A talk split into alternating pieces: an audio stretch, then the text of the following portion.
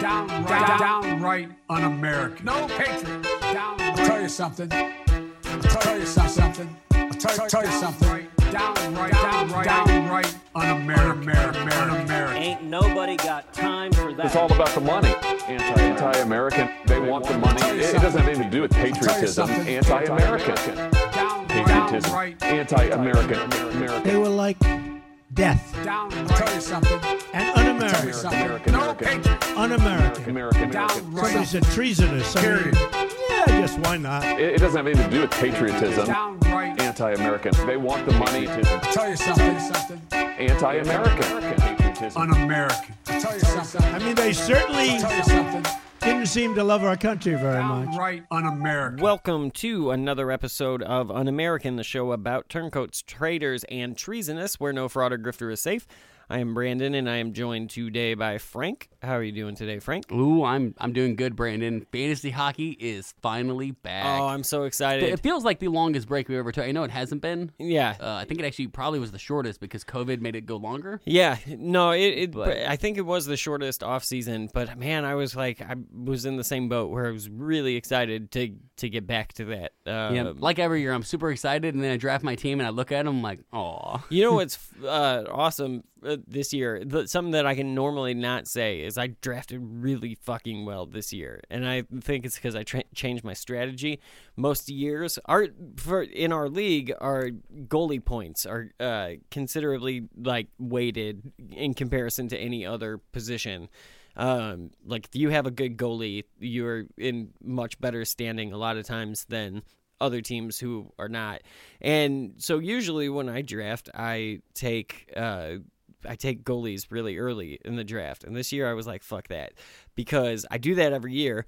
People are expecting it. You took the number one goalie in Yeah, the league I- first overall. So I was like, okay, well, I'm going to focus on forwards. Because normally, so for people who don't play fantasy sports or do drafts, the way that, that we have 10 a 10 person league. And the way that that goes is like each person will take a player from the from the league, right? From the pool of players. But then it goes in reverse for the next round of the draft. We have 21 rounds of the draft. So once you take a player, like you have 20 turns until it gets back yeah. to you. I, I got the mistake of being. I thought I was happy being player like the the first pick this Yeah. year, and then I realized, oh, that's the that's right. I got to wait 20 picks to get my second yeah, person. A lot of people like the first the first couple of spots. I do not. I actually got really lucky and ended up drafting sixth, and like that is like my favorite spot. Being in the middle of the draft is like my favorite, or yeah, in the middle of the lineup. It's like my favorite spot to be because you have only ten every time to like come back around to you. Um, well, I guess no, you don't. You still have twenty. It just it seems to But you don't have as long from the first pick to the second pick as most people do. Yeah. which is where your your first Yeah, your two best players are going to come you, from. You learned what I learn every year, which is when you take a goalie that early on and then you allow like 20 of the top forwards to go, there's considerably less to to do. Like you find the- yourself scraping the bottom of the barrel very early in the night. yeah, it, it like you're missing out on the best forwards, Yeah. no matter what. If you take a goalie up front like that, um, so I don't know. We'll see. My goalies aren't as strong this year, but my forwards are very strong, and uh, so I don't know. I'm excited that it's back too. I I had a lot of fun playing it last year. Um, Jim is now with us tonight. He uh he is he's taking a break. He's had some uh some stuff come up in his schedule. Um, so we'll get back to him next week. I am also doing well, and for a goofy reason, it was one. This is actually I'm stealing one from Jim from a few weeks ago, but I recently started listening to music that I listened to around like my high school years. Um, and uh, one of the things I do, and I've told you guys about this every year, but every October, I'll listen to. I have like a Halloween playlist on uh, on Spotify or whatever, and that's got like a bunch of Marilyn Manson and Korn and uh, shit that I don't even really like, but had a big place in my childhood. Um, so I, I've been listening to that a lot, and then for whatever reason, uh, my little brother sent me like some screamo song just like out of the blue, and so it made me. It reminded me of Saosin, and so I was like, I'm gonna go back and listen to that Saosin album from 2006, and I fucking still love that album. Like I was surprised at how much of that album not only that I remembered, but just like I just I really really like that album. It's a really good um it's a really good one. It's always a pleasant surprise because so much music from your childhood doesn't live up. Like, No, I, I, I was a big fan of like Blink One Eighty Two, and I was like eleven or twelve. And going back and listening to it now, I'm just like, yeah, this is all shit. Like, Yeah. it's not great. emo really didn't like age super well either. There's a lot of shitty emo bands and stuff. Um but for whatever reason I like I still really like that Saosin album and I've been listening to it a lot. My kids have been listening to it a lot. Um so yeah. Uh so with that out of the way, we are going to do another this episode's going to be a filler episode, kind of, because um, I had originally expected uh, Jim to be here tonight, so I had a whole different plan lined up. And then when he when he told us that he wasn't going to be available, um, I was like, well, I don't want to do that topic without Jim, so fuck it, let's do another update episode. And this one is going to be extremely silly. We're going to talk about Kenneth Copeland again. Um, not God's favorite child. I, I thought like shit I should go back and just do a prosperity preacher because it'll be easy for me to prep it'll be uh, funny um, and like not so I I typically don't think that I'm gonna have to dive into as much shit that they say as I would with somebody like Tucker Carlson or Ben Well, let's, Shapiro or something. let's be real honest. They got one source, one book they pull from. Yeah, no and shit. half the time they're not even that like strict about reading from that book. They No. kind of just freestyle it. yeah there's uh, there's gonna be a lot of freestyle I didn't. Yeah, I don't. I didn't even know. I don't even know what we're gonna listen to, but I can guarantee you it's gonna be off the top of his head because, like, unless you actually work for a church and you're like a legit preacher or or father or whatever, you don't plan what you're gonna say. And, Kenneth Copeland and Jim Bakker do not plan. They just like. I made a million dollars telling people I need the guy wanted me to have a plane. I can say whatever I want. Right. Yeah. It doesn't. It doesn't matter. And when we get into this episode, one of the the things that's just not lost on me at all when I when I pulled this episode and I started watching it, um, I like I just don't understand how there are people in the fucking building that are watching this. Like, and uh, this is gonna be another uh, clip from like one of his one of his shows. This isn't his church service. Is we're actually taking it from the same stage that we did his last episode on. Um, but just like all of these, you never see the audience's faces. So like, I mean, they could be crash test dummies. You see the back of their heads, and I'm just like, how are all of these gray haired old people? Even if you were like senile, like even if you were senile, I feel like it would be really fucking hard to sit through this shit. Um, so we're gonna talk about. He did an episode um, on September 11th. Um, that that was a uh, like a memorial or like whatever uh, a remembrance of 9/11 try to keep that in mind as we're going through this So wait, because he's so gonna the- forget Theoretically, Like, he is supposed to be talking about the, the terrorist attacks and uh, and- America coming together and overcoming hate with love, yeah that kind of thing. yeah he's I've seen a lot of preachers talk about 9/11. I'm familiar with how they work them into religi- religiosity. You know, like Yeah. how they lead it back to Jesus. Yeah, it's really it's really weird. And this episode to me is like 100% like if you could like if you didn't know what dementia was, but you needed a living example. This is this is like the walk into dementia. Like 100%. I just like and like and that's not even like I'm not even shitting on because I know dementia is a serious thing and like whatever and I'm not even trying to 100% like I'm not even trying to use it the way that Republicans do towards Biden but like kind of a little because this is this is it's funny because he's a prick but like otherwise it would be sad like Yeah. if he was not a piece of shit I feel like so like if you were the cameraman recording him in the backs of the, the, the first row's heads, you, like halfway through his sermon, you'd be like, and you're like, uh oh, yeah like yeah we might need to take him off the stage. Like It's- be prepared for a distraction. It's it's absolutely ridiculous. So this we're gonna have a little bit of fun. We're not gonna have to think too hard for this episode. well, he didn't while putting it He- together. He, so he absolutely he absolutely did not.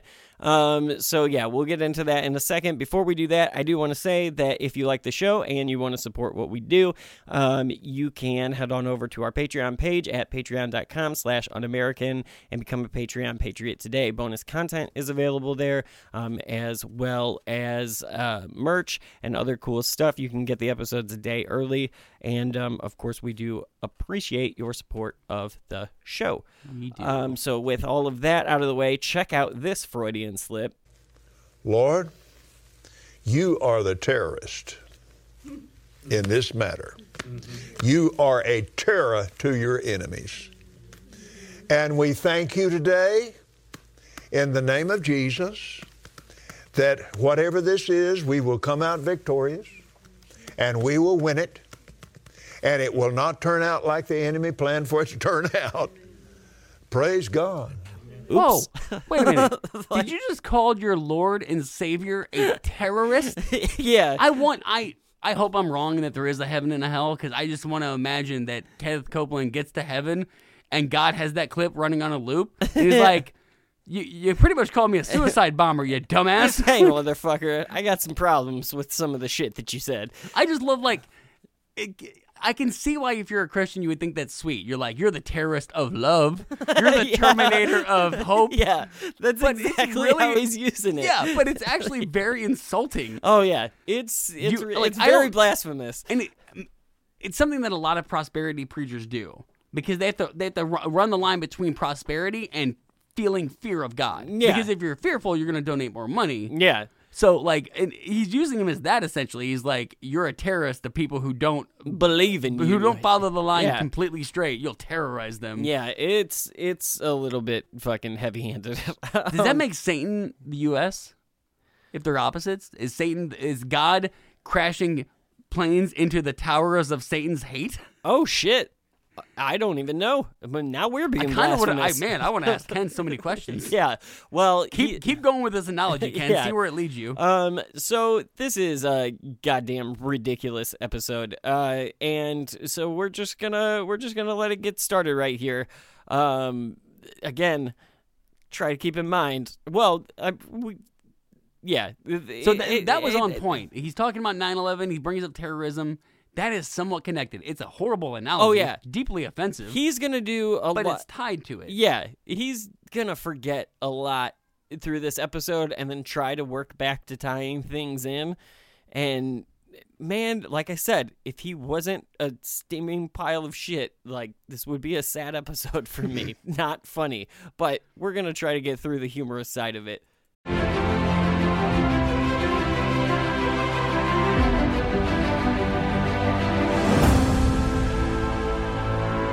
Hello, everybody. I'm Kenneth Copeland. 20 years ago today, this is one of those things you never forget, like Pearl Harbor. Brother Copeland, I don't remember Pearl Harbor. I do. The day before, I'd had a birthday party because on, on the 6th of December of 1941, I turned five years old. And I was very excited because my birthday and Christmas came together. And so I had a birthday party, and all of a sudden my birthday party got really mixed up the next day. Really messed up. That is not how birthday parties work. By Why the is he having a birthday party the day after his birthday? Well, you- well, and he just and he said that he had a birthday party the day, Day of before. his birthday, Yeah. which was December sixth, and then said his Well, birthday party got he's- messed up he's- the next day. I guess he's God's like special little boy. He gets two birthdays. yeah, I don't It know. actually lasts up until Christmas. You- all December. You can't mess up the birthday party Also- after the birthday party. I don't know about you. I'm just gonna go out on a limb and say that he's bull- he's fucking lying. Do you remember anything from when you were five, or do you remember stories people have told you about what you did when you were five? I do, like I honestly do, but Really? I, I'm yeah, but I'm also 33. So like, yeah, I remember like cutting my T-shirt and getting in trouble in kindergarten because I because they gave us scissors at school, and I was like, ah, it'd be cool if I cut this new outfit Mom just bought me, and I even remember what the outfit looked like, and I remember how much trouble I got into. That's fine. Oh well, maybe I'm just uh, Kenneth Copeland's already full of formaldehyde. So like Yeah. I'm not by and like when, as we go through this episode and he struggles to like to remember what stay happened. the fuck awake, like I just like I don't know, man. He's I- sundowning. He's sundowning. Yeah. He's, he's getting it's getting seven. He's getting close to the dementia There's a, there's a few times throughout this episode where you're like, I think you're talking conveniently, not fucking literally at all. Um, so uh, yeah, I also lo- I just love that in his remembrance of 9/11, he's like, yeah, you know what else was ruined? My birthday by Pearl Harbor. yeah, like what? A, okay, Always affects me. I'm super glad that this episode is called something about 9/11. like- you just it- start with Pearl Harbor. if something happened the day bef- after my birthday, I couldn't say it ruined my birthday. No, If something happened on November 16th, it wouldn't have ruined me or your birthday because it happened after our birthday. Yeah. Like, unless we're clairvoyant or we know the future, it can't ruin the day that it before it happened. Yeah, no, it can't. And that's why that clip is called That's Not How Birthdays Work. so, um, But but it's, uh, A, it's not how terrorism works. You don't terrorize with the love of the Lord. B, your birthday doesn't last two days. nah, there's Unless maybe like I don't know, maybe he was born at like eleven at night, and so they they like the six hours before and the six or the twelve hours before. it doesn't matter when he was born. He was five. Yeah, that's Like. It That's doesn't so fucking true. matter. um, so you know, it's it's it's whatever. But one of the one of the common phrases that we associate with things with national tragedies like September 11th and like Pearl Harbor, if you're Kenneth Copeland and you're talking about it i- kind of irrelevantly, um, is the, one of the phrases that we Never forget? Never forget. Does he forget? Ken, Kenneth Copeland will do that for you. And and nobody knew where Pearl Harbor was. Of course, it's big. You know, it's old hat now. A lot of people on the mainland had no idea where Pearl Harbor was. And anyway, so you don't forget those kind of things. And you don't forget 9 11. Circled back.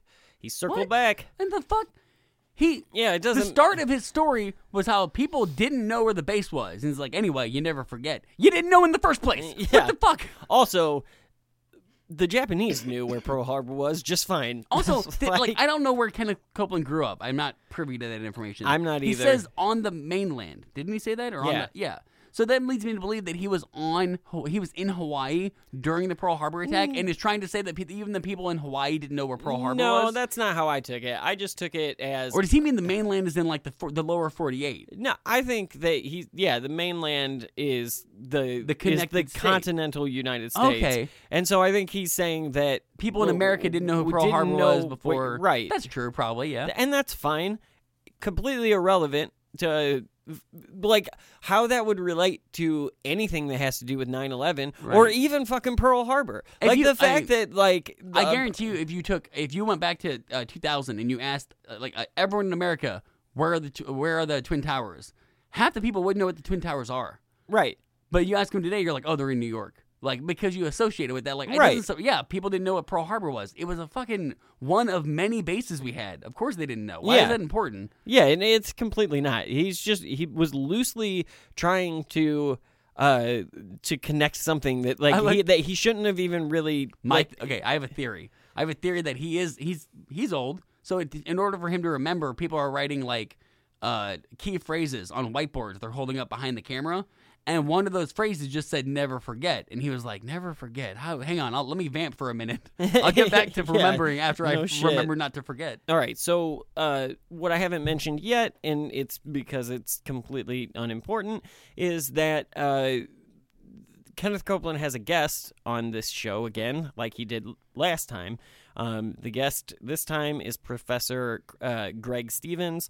Um, he is uh, completely not important, um, as you will be able to tell on this episode, because I don't even, I'm not even 100% sure why he's on the show. He's a guy who shows up on Kenneth Copeland's programs, multiple programs, uh, pretty consistently. Um, so he's a guy who's part of that ministry and and other. Uh, And I'm, I'm betting his the, the professor in his title comes from the fact that he teaches at a Christian college. Yeah, I'm not trying to figure out which uh, Amazon book he fucking self-published. Like, I just didn't care, especially because he's not relevant enough. Like, I really don't know why he's there. He could be in the audience if not for this next clip, which is the most amount of talking that we're going to hear from him in this entire episode of of Copeland's show.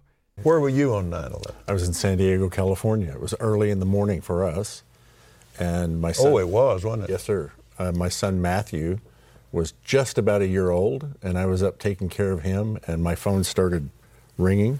Are you watching? Or do- have you seen what's going on? And then I turned it on and, and saw the second plane uh, hit. I, I remember it like it was yesterday. Oh, I did too.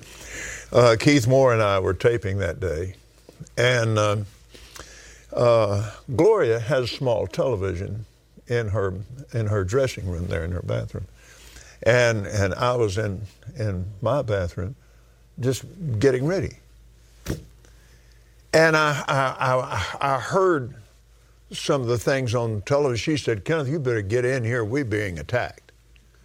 I got in there just in time to see that second airplane hit the, the hit hit the trade tower. Kenneth Copeland gets inappropriately excited about stuff. Um, and I'm not not even at the end of that clip, but at the beginning of that clip. Where were you? Greg Stevens tells his, his whatever. I was in California.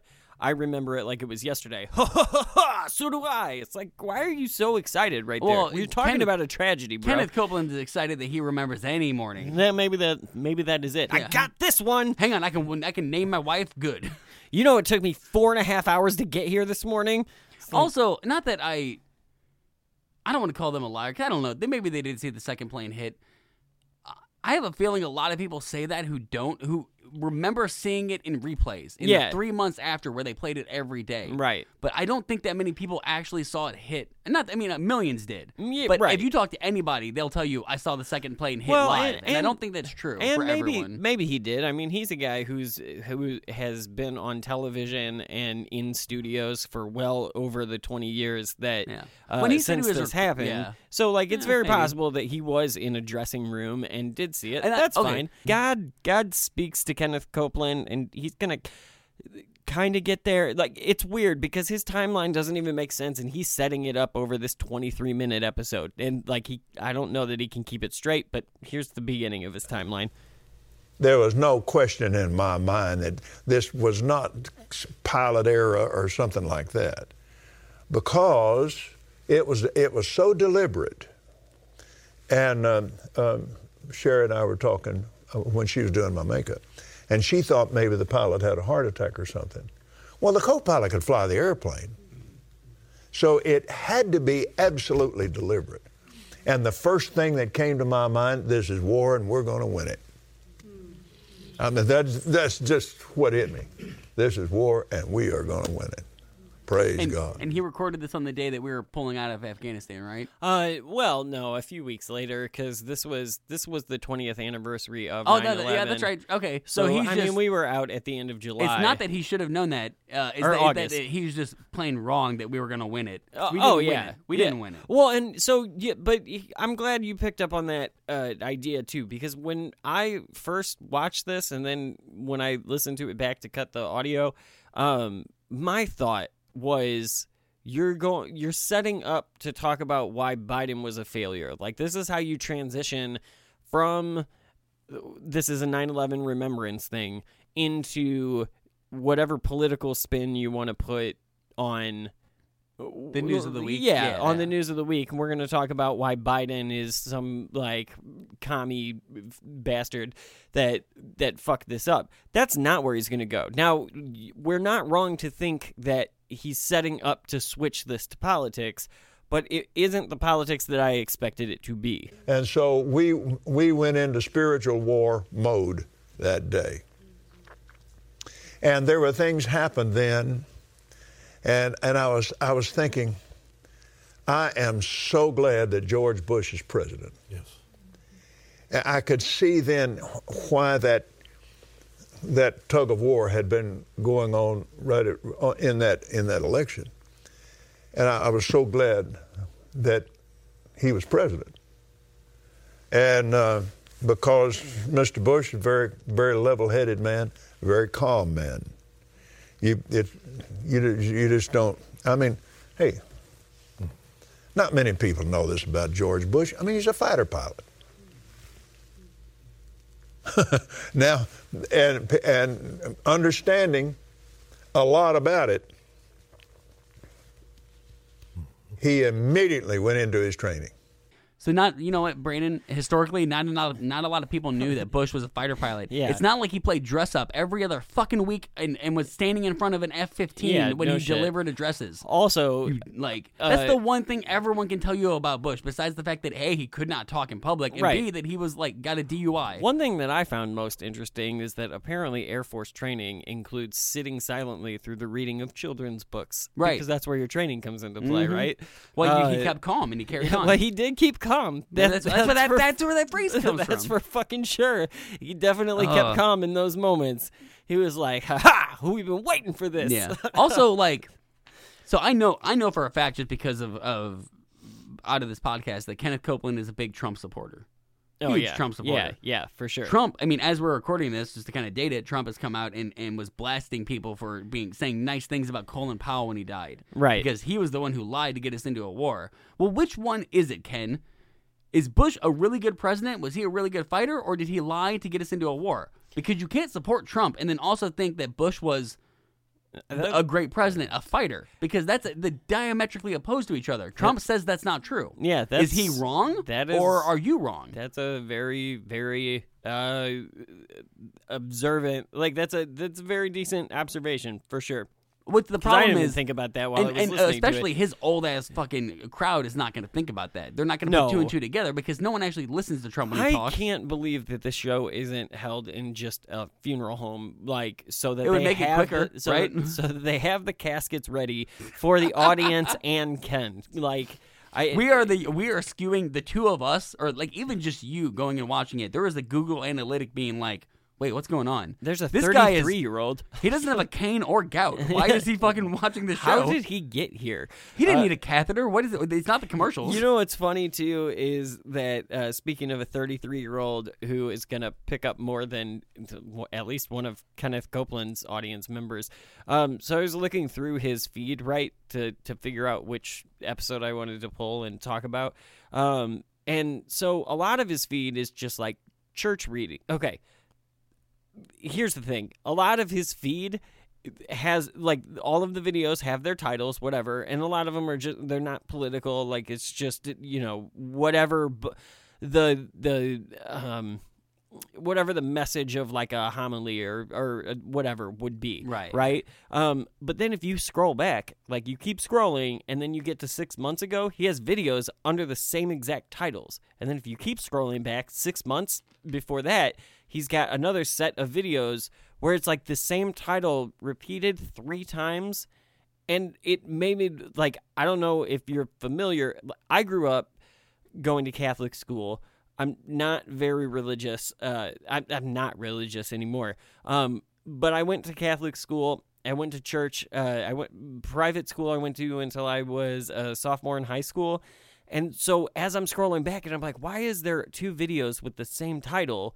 I realized that like, oh, this is like when they do the readings at church, and it's just on a cycle or whatever he tells the story, he does the homily, and then six months later, when it's time to repeat the cycle, you get another video of the same name. And I wonder if anyone else on the feed, because no one is our age on the feed, Right. has ever realized that, like, wait, I, I've seen him in a It's- different tie Right. talking about the it's same kind of like I don't know if you're like back in I not so much in the streaming days, but back in the day, the way they used to do TV shows is if someone bought the rights to syndicate Friends, Mm-hmm. they'd buy it and then they'd start with episode one and they'd move through the seasons. Yeah. So you'd see episode three, but if you paid it, so that way if you watched them back to back, if they played three in a row, they they were in the order they ran. Right.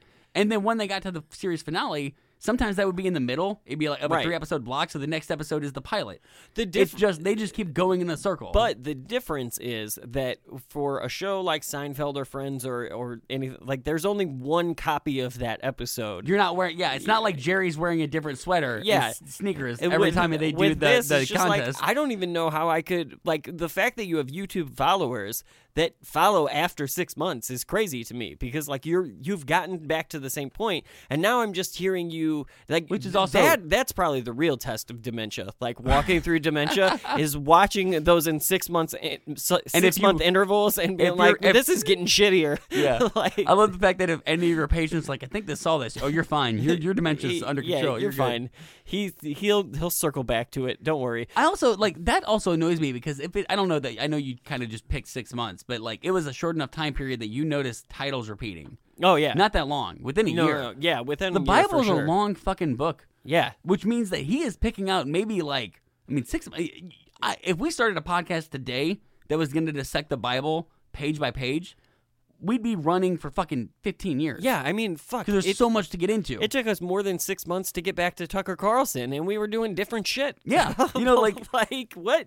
It's not uh, like 'cause I always thought that I've never. You you mentioned going to church a lot. I my family's like my grandfather on my mother's side is very Catholic, Mm. uh, but I never like, and they all my mom uncles all went to Catholic school. Yeah. they had such a shitty time. They did not make us. We just went to public school. We never went to church. Yeah. so it's completely foreign to me. That's- but I always assumed that the preacher would start at the beginning of the Bible and just read and then talk Oh, about no. it. I didn't realize that they just cut off all like because the thing I criticize about religion is that like they conveniently don't talk about the parts that are uncomfortable. Yeah. and apparently they do that in church too. Oh yeah, no, one hundred percent. That's like, fucking like I went- if the Bible's important, should all parts of the Bible be important? I went through 15 or 16 years of my life, and then however lo- far along that gets you in school, probably did like sophomore year. I stopped once I started working, which was at like 15. I stopped going to church because I had an excuse to not go anymore because I was like, Right. "Mom and Dad, I am always working on Sunday." um, but the uh, but like in the 16 years that I was going to church twice a week, once during the school week with the other students, and then once with my parents on the weekend, uh, never, ever in a church setting that was Revelation ever brought up. no one ever fucking talked about and- it.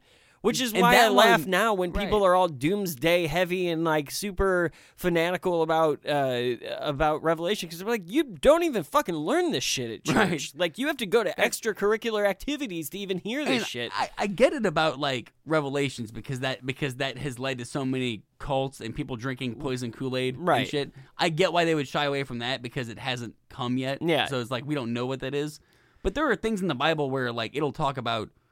Th- There is one mention in the Bible about men shouldn't sleep with men. It's a very vague reference that happens once. yeah. About 40 times in the Bible, they stop to tell you how many donkeys you owe your neighbor if you steal yeah. his wheat. Well, that's the other thing too. That even And I always imagine like funny, like I, I want a preacher up there trying to read that and explain it to people. Like, well, this used to be a big deal because we were an agricultural society, and Right. Blah blah. blah. Like, even when they uh even when preachers are reading the bible and even on like the the cycle that they that they and i'm sure that different i'm sure not all churches are like catholic churches where it, it's like i mean i know the bible's only so long so if you're doing church like if you're a preacher for 20 years you're obviously recycling the same stories Yeah. but uh, also keep in mind that they're only parts of stories. When the when they go to read something, they'll be like, "Okay, this is from everybody turn to John 1 and this is verse 13 like through 16 or whatever like it's like okay but there's a hell of a lot of context right before and right after that Right, Like, right. you're literally picking like three verses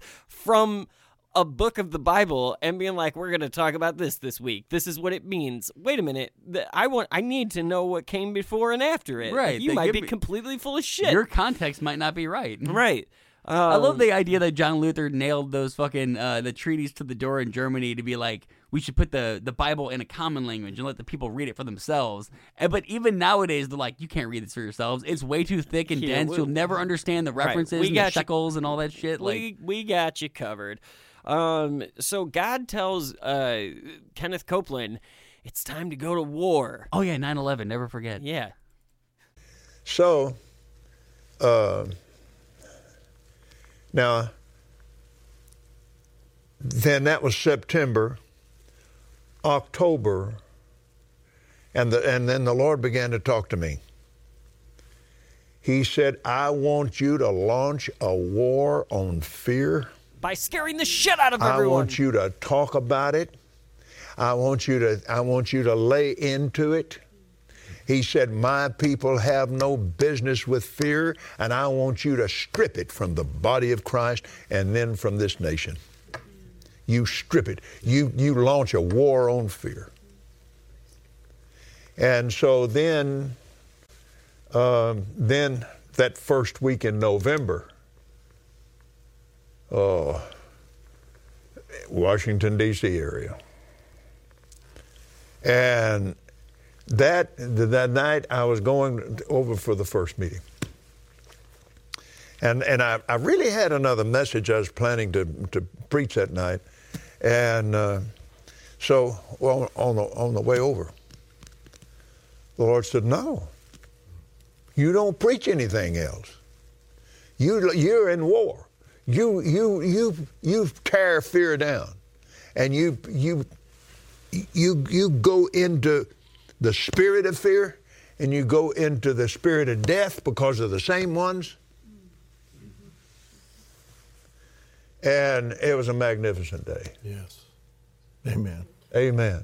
So, how did the rest of your day go that day? what a weird transition, right? Oh my god! Like, oh my god! But he's so like.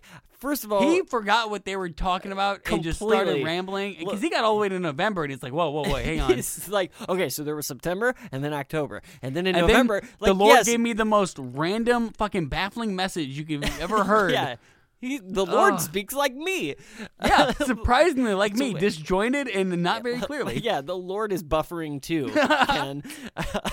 like what just happened? I mean, the Lord has been around for two thousand or well, forever. You know, seven thousand years. Yeah. So like, obviously, he's got dimension. Oh my gosh, that that was so fun to me. Uh, uh, I don't, and the, I I just love Ken looks over. and is like, "Oh yeah, I got to guess. Hey, what's up?" hey, so so how was the rest of your day? You've only said one thing so far, and I've just been like fucking baffling. Hogging the oh, mic. just Ugh.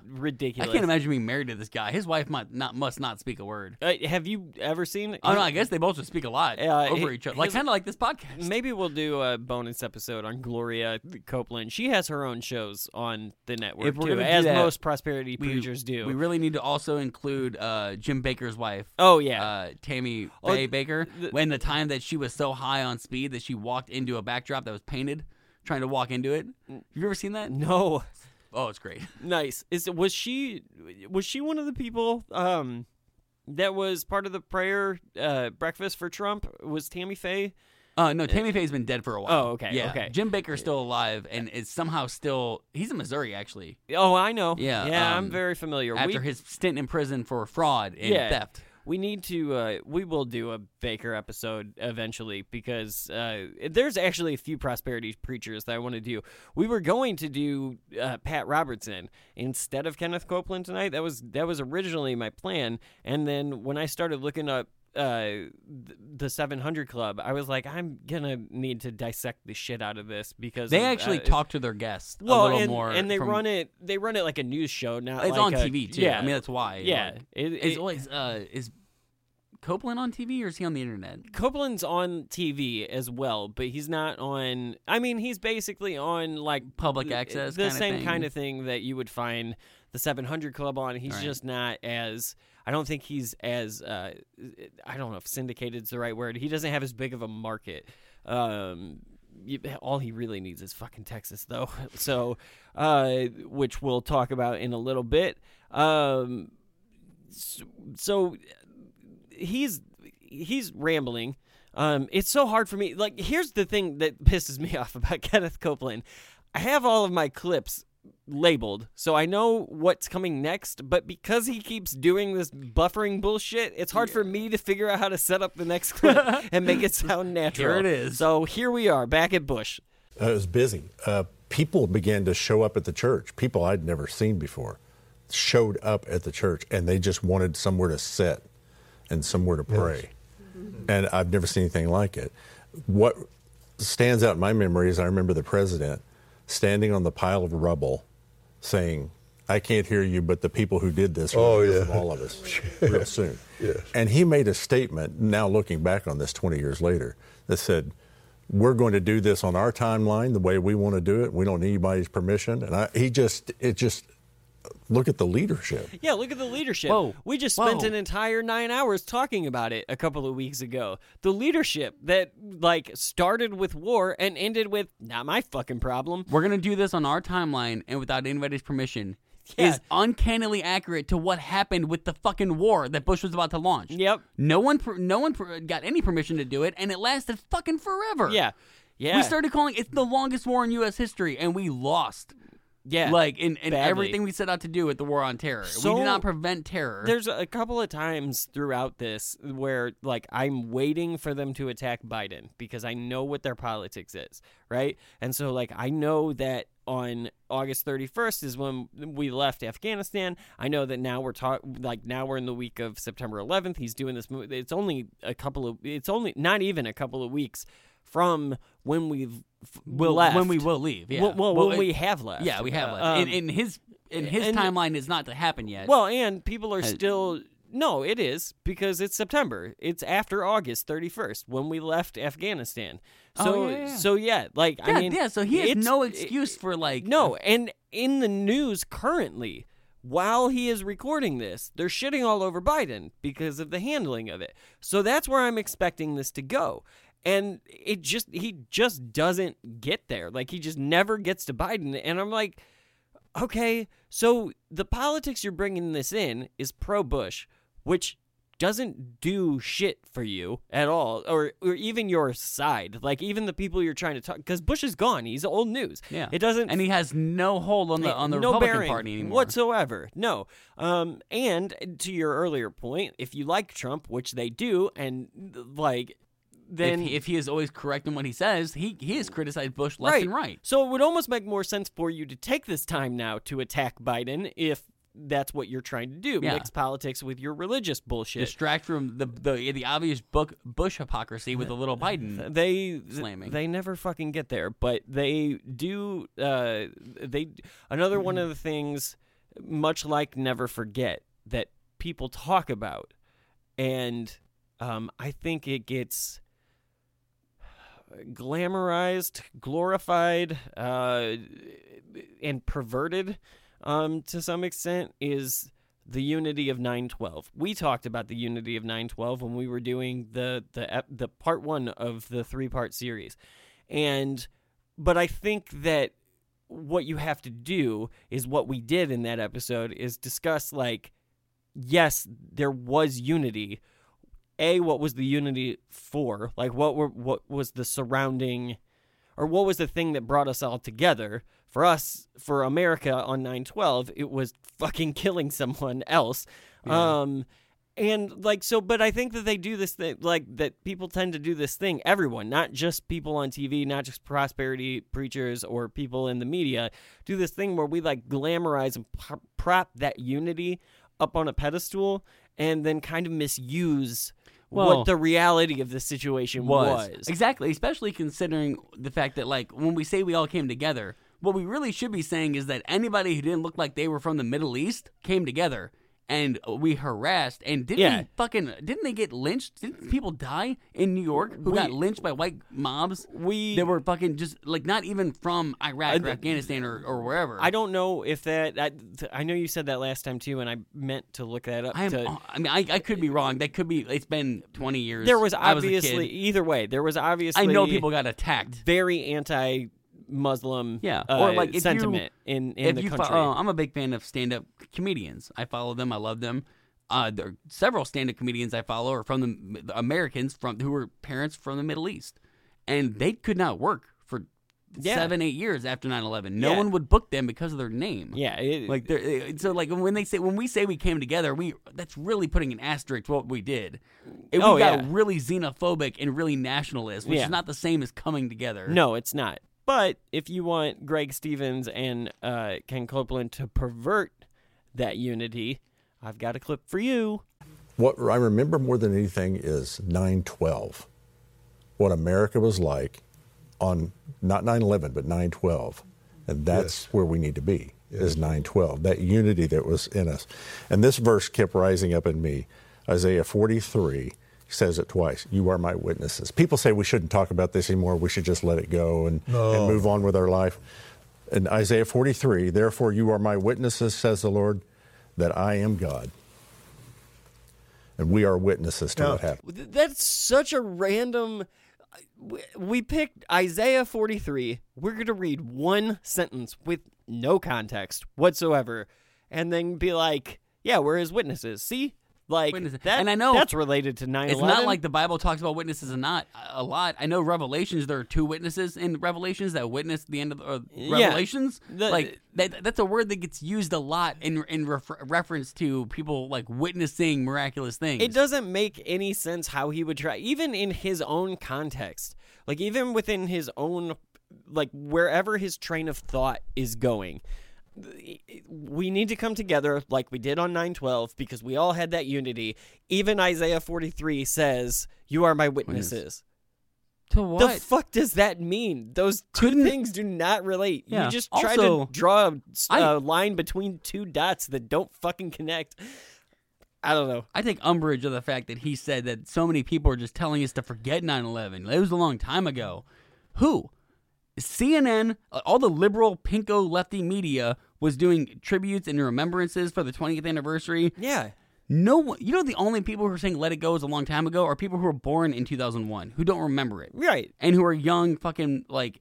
I don't even I- know. that- unironic, you I know. don't think that anybody is saying "let it go." No one is saying that I've that. never heard anybody be like, I've ne- hey, that is one 9/11. and I've heard people who have uh, like, I have heard I talked to way more people personally who believe 9/11 was an inside job, or that uh, oh yeah, jet fuel can't melt fucking steel or Yeah. whatever. I have never heard anybody say just let it go, man. No. it was a long time ago. not not even the loose change No, crowd is no, letting- yes, and like they, I've never heard anybody say that about Pearl Harbor, let alone 9/11. No, that that's one of the things that you don't do. Like you don't. Hey man, when the, World War II. when Mexico burned the go. Capitol, they let it go. It was a long time ago. yeah, fucking ridiculous.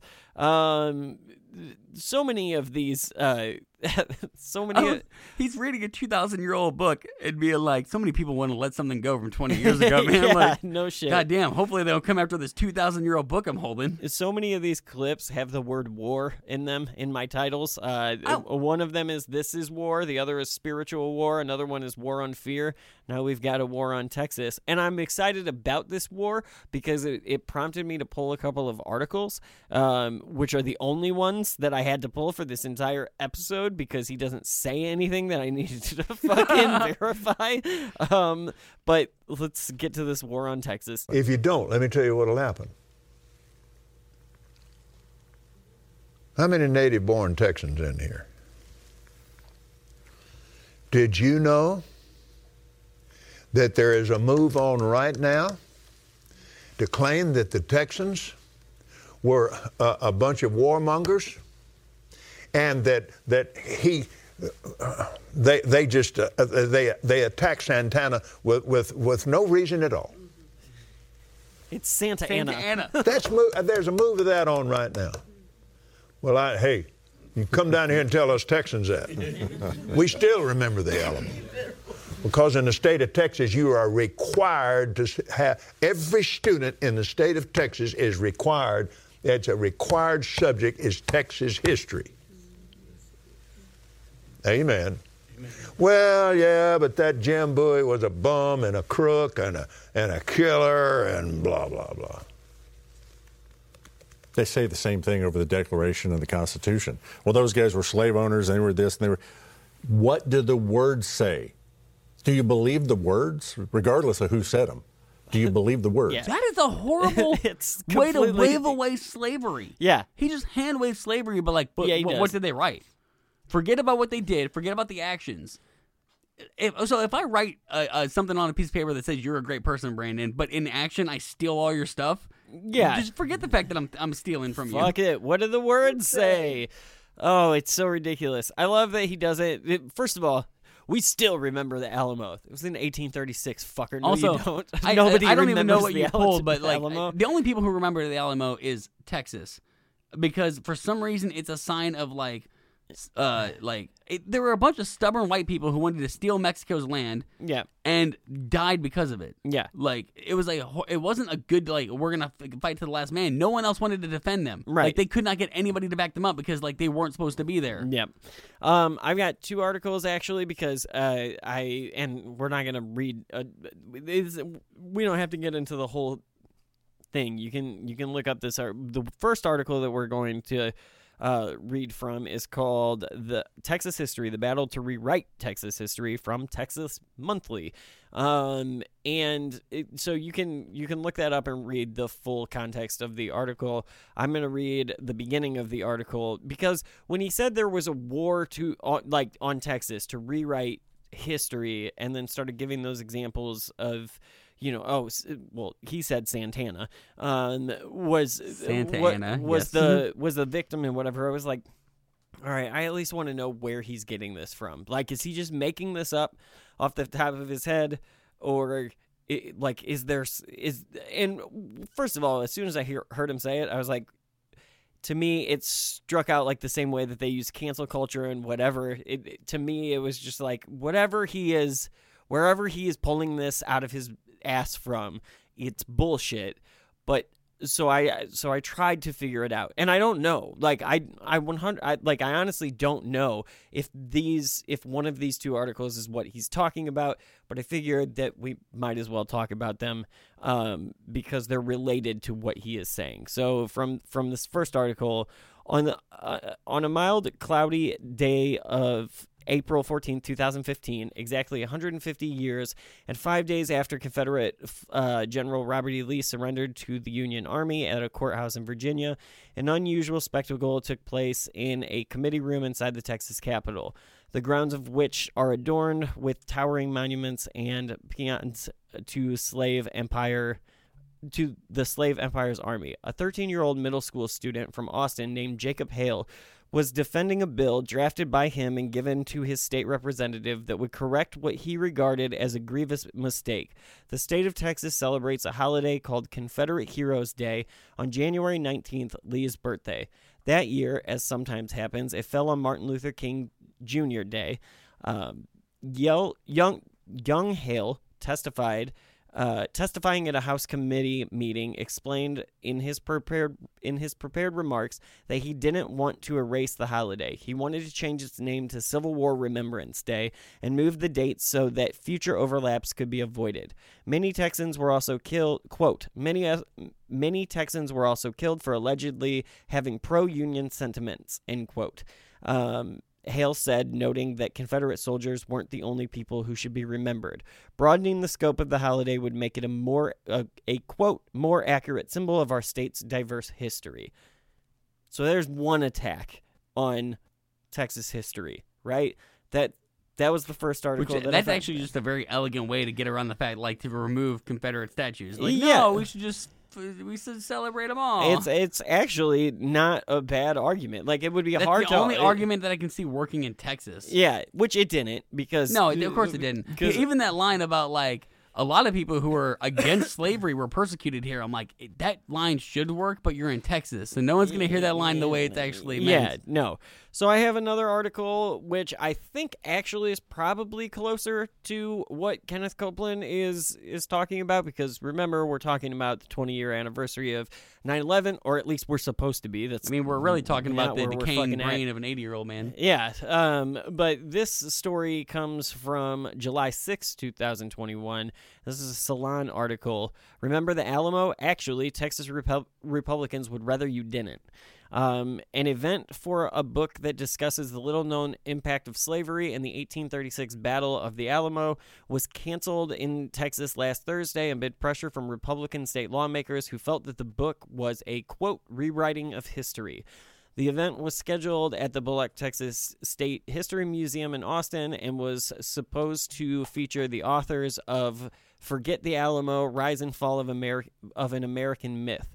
Um, published last month by Penguin, as the Texas Tribune reports, about 300 people were expected to attend, but the affair was nixed hours before it was its scheduled start amid the pressure amid pressure from Texas Governor Greg Abbott, Lieutenant Governor Dan Patrick, and Texas House Speaker uh, Dade Dade Phelan, Phelan, Felon is kind of how it looks.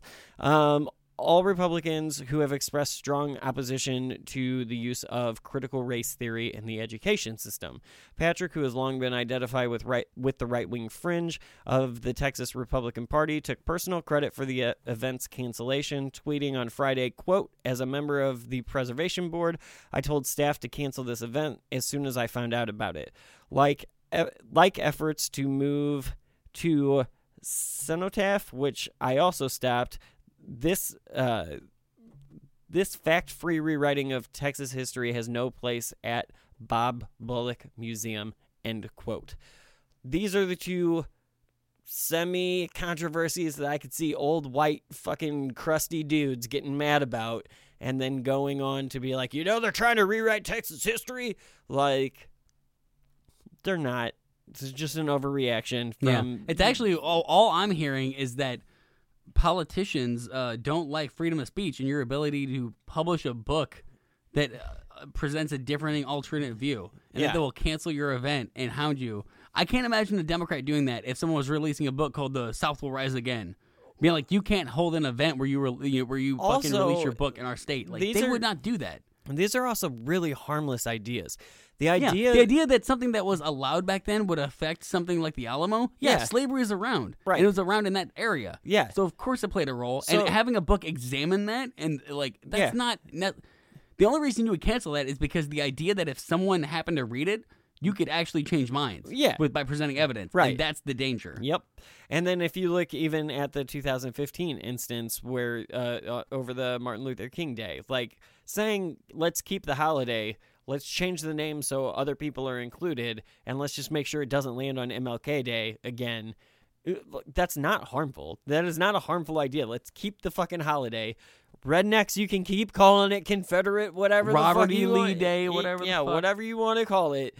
But like, neither one of these are harmful attacks on on Texans or like whatever. And to me, like when I hear Kenneth Copeland say it, my thought is that my immediate thought was like he's probably talking about critical race theory because that's the that's the it term of the right right now um, to to attack the education system because as long as you keep people stupid in this country and and don't let people actually get educated um Do something as dangerous as read a book. I love the idea that like you're rewriting history. Your history's a fucking lie to begin with, Like, yeah. Yeah, and the only reason that lie is perpetuated is because I don't know. I mean, you went to you went to public high school. You went to Catholic, yeah, right? Yeah, yeah. For I don't know most if, of my I don't know if you remember public high school history books that are often written by te- they're published in Texas. every almost every school book from Almost. K through the high school is, is, is, a Texas, book. Yeah. So there is usually a section in there, like fucking three pages on the Alamo, and then like half a page on slavery's origin. yeah. Like oh yeah. they already fucking are are They whitewashing history. They don't even talk about like I was not taught anything from kindergarten through the end of high school.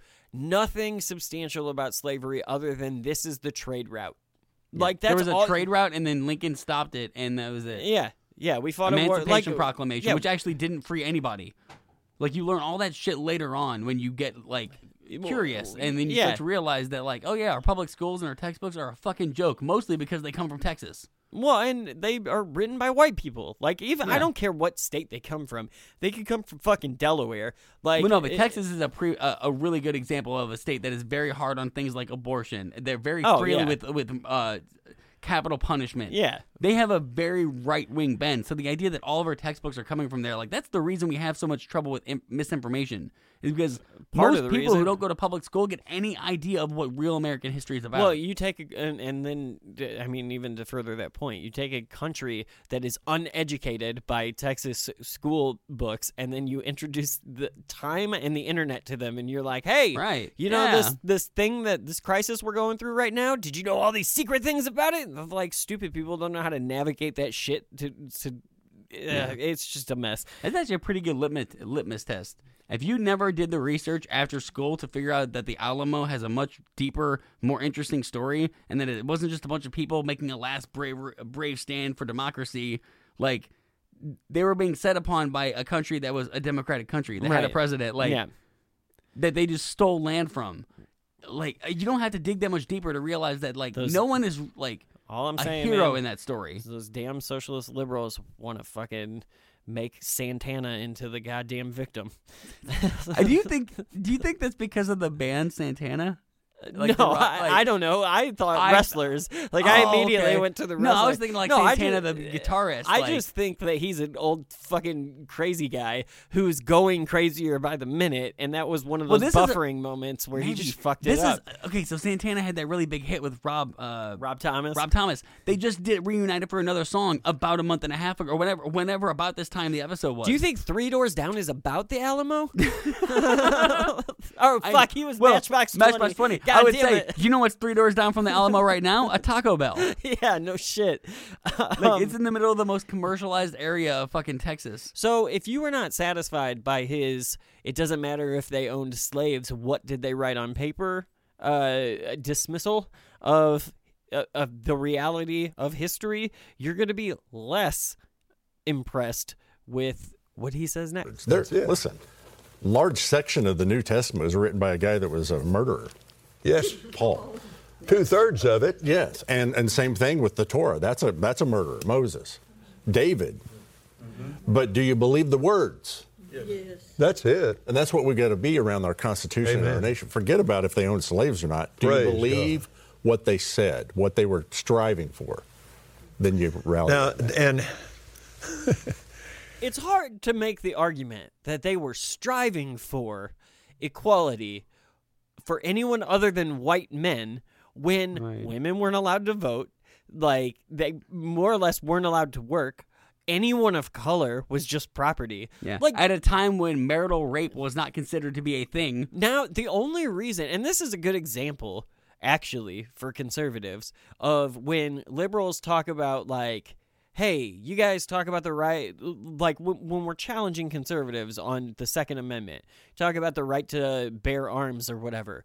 But if you can sit there and and be like, well, we know that they wrote that all men are equal, and now in 2021 we understand that that means all people of all colors. Like, but they fucking didn't. That's not what they intended. so when you Yeah. talk about the right to bear arms, like let's talk about what they intended because they weren't talking about fucking machine guns, dude. Yeah. Like it kind of works the same fucking way.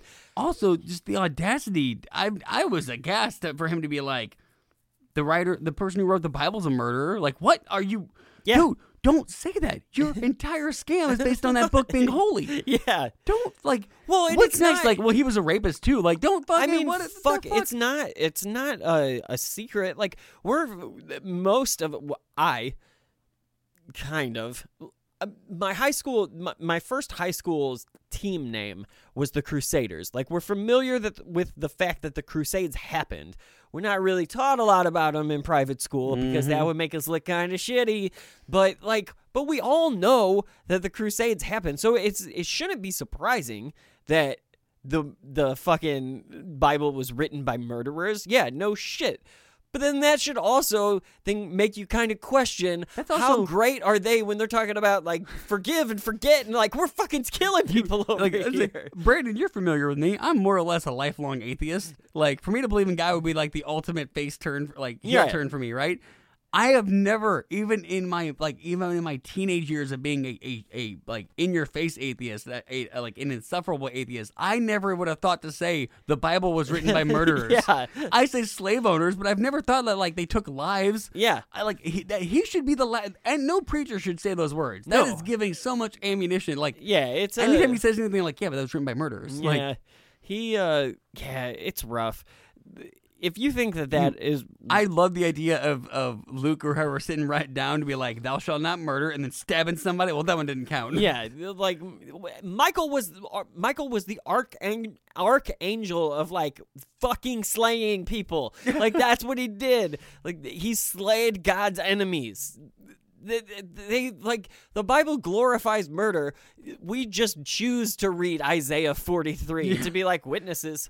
Fuck. It's I'm gonna highlight that one sentence and then only read that from that page. yeah, it's ridiculous. This dementia gets worse. It, it's it's it's really tough. This might be one of the saddest clips of the show. We could take a break. One of the things, the, the big thing that impressed me more uh, than anything about 9 11.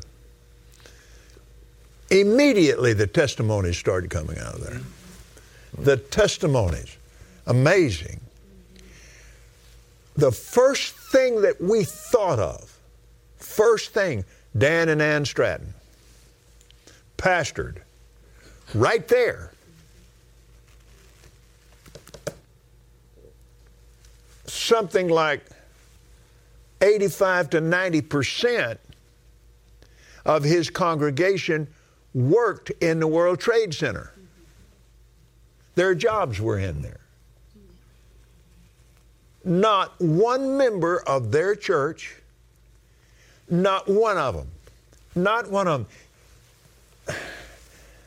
Greg, he spent days and days and days and days and weeks and weeks teaching his congregation how to hear the voice of God. Praise the Lord. Now, he, he wasn't there. Um, of course, he, he, he'd been there on Sunday, but he saw it from his home.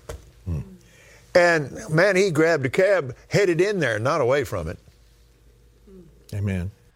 What is he the- talking no, about? I have no What? idea. First of all, here's what's insane about that. He did such a shitty job of expressing the point that I have to tell you as the as as you, Frank, sitting across from me, and the audience that like what I believe he was trying to say is that ninety percent of dudes um, congregation worked inside the World Trade Center, and I guess because they were followers of him or God and or God, they all survived. But he didn't even fucking say that. Is that what he was getting at? I- They I- survived? that's- I thought he was getting at the point that the preacher didn't run away from the. He he went toward to, to check on his flock, like he was, you know, Yeah, I think that like that, that they were because both- God can't be counted on to protect people. He's got to do I it guess- himself. Yeah, I, I don't think he knew he was. I don't know what the fuck Ken Copeland. Yeah. And the the uh, what is the guy's um the guest name? Um, Greg Uh, Stevens, Greg Stevens. I, professor. I highly doubt that, but okay. Um, but he like I love that he just kept saying like praise God, Amen, because like he there's nothing else to say. You can't be like what the fuck are you talking about? here's Ken? why. Here's why I keep saying that this reminds me of like just dementia happening in real time. For the rest of this episode, listen to Greg Stevens because it's very much just a bunch of amens and almost to the point where they're uncomfortable. Like he knows that Ken Copeland is buffering. He knows he's going off the rails and he's just trying to get to points that don't make any fucking sense. And he like there's nothing else to say like at all because it just it's weird. The rest especially from here on out in the episode it just gets fucking weird. Um so let's like Ken tell us more about that uh taxi ride. And he had he just I mean he just he just plowed right into the middle of the whole thing. And um, they he he wanted to pray and and somehow they kept backing off from him. The firefighters and so forth and policemen are kind of backing off from him. And so he he really didn't know uh, what to do. And so the Lord said to him, "Put on a collar." So he did. And that cab driver did not want. Well, he was already down in there, but in the in the beginning, that cab driver did not want to take him down there. He said, "Come on, you and you do it on the double." But you don't want to go in. Yes, I need to be there. And so he put the collar on, and they'd say, he'd say, "Let me pray." They'd say, "Oh yes, Father Dan, you you pray." he just started praying for them all over that whole area. Not one member of his congregation was harmed. Praise God. One, Amen. I just like this. I Ken, he's got me fucking stumbling over shit now because I'm trying to figure out how, like, how do you even respond to that? I'm in Greg Stevens' fucking position. We're like, do you- Amen. amen. Yeah, yeah. Cool. That also the first time, just for a little background information, the first time that I uh, watched and and heard that claim, I missed the part where he said God told him to put a collar on. So I assume, like in my head. The priest told the taxi driver to put the collar on, and so I'm thinking of a dog collar, not a priest's collar. And I'm just like, why? Yeah, I would be fucking not wanting to Put the dri- collar on. Put the lotion I'm in the basket. Yeah, I'm not driving you downtown either, weirdo. It's like, oh, it's Uh. so so ridiculous. All right, so uh, the last X. Oh, can I take a guess at what really happened? yeah, sure.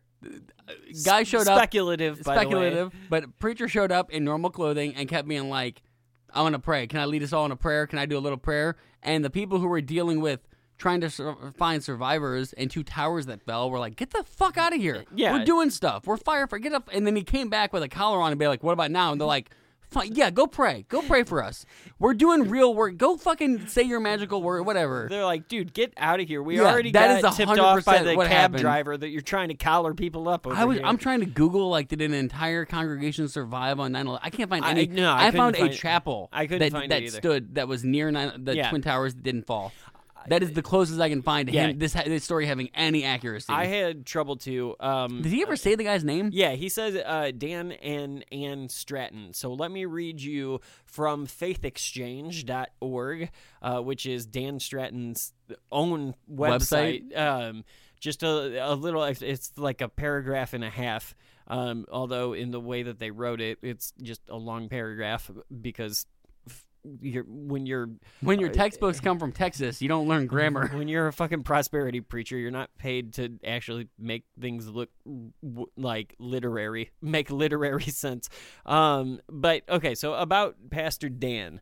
Faith Exchange began on the New York commodity exchanges. Uh, since the late 1980s, the gospel has been preached in some fairly un- unfriendly circles. Prayer has gone up where love, where the love of money is rampant, and disciples have been made through it all. The church has been forced to hold services in over 30 locations since those early days, suffering the loss of their uh, facilities at 90 West Street due to the terror strike of two, of 9/11 2001.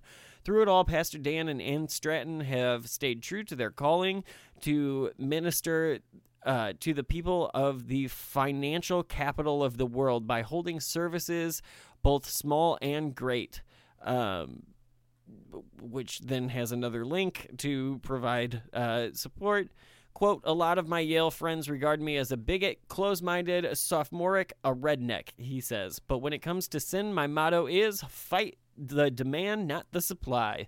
The Bible says homosexuality is an abomination, but ah, there we go. but I don't sermonize uh, about it or about that or come down too hard on it. The artists in my church wouldn't be there if I did. I let the Bible speak for itself on the subject of what it is and it or of what is and isn't a sin. End quote. That's really all I give a shit about. I really- Stratton. That's this is much of a of a, a an idea of Dan Stratton. Now, Dan I let Stratton. The I let the Bible speak for itself is the antithesis of what a preacher is. That's why you need a preacher to Yeah, tell you what no the fuck shit. it means. Also, the dude is a preacher for Wall Street. Yeah. like that's what And did he, he? is. It, it's mistake.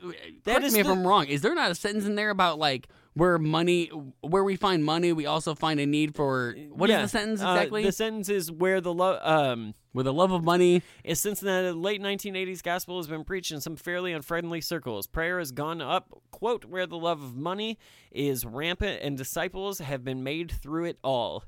Um, Yeah, yeah. You're you're saying prayers over a stock exchange. The the other the other sentence that's my favorite sentence through it all, Pastor Dan and Ann Stratton have stayed true to their calling to minister the people of the financial of the financial capital of the world um, by holding services small and great. The dude is is he's called. If you go look him up, if you Google Dan Dan Stratton, Pastor Dan Stratton, he is called the Wall Street pastor. The, that's the greatest grift ever. Like Right. not only to steal money from your followers, but make sure that your followers are Wall Street investors. So I'm gonna- I'm gonna read a steal a shit ton more Exactly. money, and they don't give a fuck about it because they've got it. Yeah. I'm going to read a sentence from the Bible with no context before or after, but said uh the the was uh what is it about uh it's easier for a uh rich it's easier for a camel to pass through the needle of an eye than a rich man to get into heaven. Yeah, something We'll like just let the Bible speak for itself on that. Right. What? Um. Yeah. I don't. Uh. I don't know. Uh, Dan Stratton. Blessed be the poor indeed. The the audience wasn't in on this, but Dan Stratton is actually the guy whose video I showed you shortly before we started this. And one day, I am convinced, just based on that video alone, because of how ridiculous his services are, that we will at least do a bonus episode where we just go through one of his services. They're really gonna- long. The videos are like Well, two. They're as long as our normal episodes. It does not surprise and me. The, the video you showed me was uh, live streamed eight months ago, and it had 214 views. yeah. Yeah. That is, and this guy is on a stage with a like not a professional camera, like they're not cutting away, but like It's so someone fu- is filming this guy for 200 views. It's so funny though because I didn't show you all of the other re- like I skipped through. I haven't watched that whole service, um, but I've skimmed through it. Neither enough, did the cameraman. yeah, enough to know that like everybody on stage. You remember the 1989 Batman movie with Michael Keaton and Jack Nicholson? Oh, yeah. Okay, so the in that movie, the Joker poisons the makeup in uh, Uh, yeah, or, or uh, cosmetics. yeah, in- so all the- the- so yeah. all the news anchors have to like go on TV without makeup, and they and Tim Burton gives them like crazy frizzy hair and, and just under, they underlight them and stuff. Everybody great. that reads during Dan Stratton's uh, church service looks like those people in Gotham City if they were still allowed to wear makeup.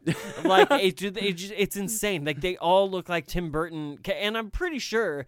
Like he sings and he does like he is. I don't know about sing. He does something. He is as crazy as Ken Copeland, and I think that the only thing that separates them is that Kenneth Copeland is a cocaine guy, and Dan Stratton is probably an acid dropper. Like it's really fucking weird. He's got like weird jazz music going on, and like it's just it's goofy. If you ever get the chance and the time to waste, it's a waste of time. Um, but if you ever have some time to waste, or if we have any pot smokers in the audience that want to to fill a boring night with something fun to make fun of, Dan Stratton services are definitely. Hey, Stoner is like is syncing Dark Side of the Moon to the Wizard of Oz not enough for you? Yeah, I got the video for you. yeah. This this shit is ridiculous. it is precinct. It's so perfect that Ken Copeland would would come like would would lean on this guy. For I love it. Yeah, well, if you're story. gonna name drop someone, you're gonna go for the, the fucking majors, right? Yeah, it, it's it's unbelievably ridiculous. Something else that's ridiculous is this next clip. Um, this one actually, if I was to get mad at anything in in this episode, it would be these next couple of clips.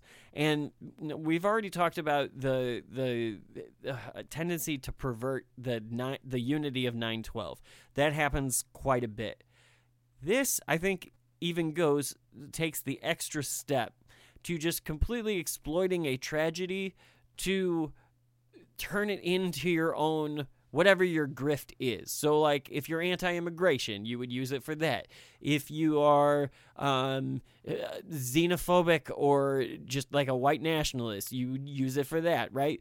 Ken Copeland is a prosperity preacher whose grift is God, so he is going to exploit the tragedy of September 11th um, and tie it into religion. And I, and I just think this is another really good example of how um, these types of people pervert things that should, like, if they were really being um, honest about even what the point of this episode is, you wouldn't be able to work this into your story. It- it- it's- to to me, this is this is the most um, distasteful part of this entire episode.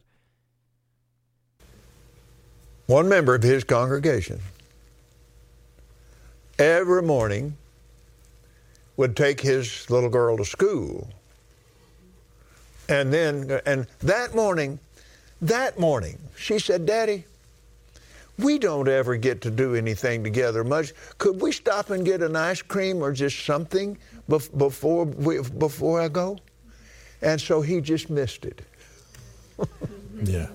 another one of his congregation, and he said, "Man," uh, Dan said later, he said, You could set your watch for this guy. He was late to work. Another one was on the sidewalk, and all he heard was run. He didn't stop to look around. He just headed into the subway just as hard as he could go. Mm-hmm. Listening Greg- the voice. Yeah, he's, they were all listening to the voice of the Lord. Another one was right in the middle of it. He walked out of all that ash, all of that. He had on a white shirt like I have on right now. There was no, his white shirt was completely clean. He had no ash in his hair and walked right out the front and just walked out of there. Did not touch him. Yeah. Yeah. Didn't touch him. Amen. Glory to God. Amen. Amen. Didn't touch him. That's that's that's what we that's what we receive when we believe the word. That's fucking perverted. The the idea that you're untouchable if you believe what I tell you to believe. Right. Um, and if you listen to the voice in your head, like yeah. Also, I don't know. Does this square with his last comment that like that uh Dan Stratton's entire congregation wasn't hurt during, during 9/11? That it was some kind of because they were all part of a church, they survived despite the fact that they worked in. But like now he's saying that like some people were told not to go there. What's the point? If they went there, they'd be safe because his entire congregation supposedly got out unharmed. Yeah, I don't think he Well, I don't that get far why. ahead. No, because this doesn't make any fucking sense. Also, I don't necessarily like. I'm not trying to.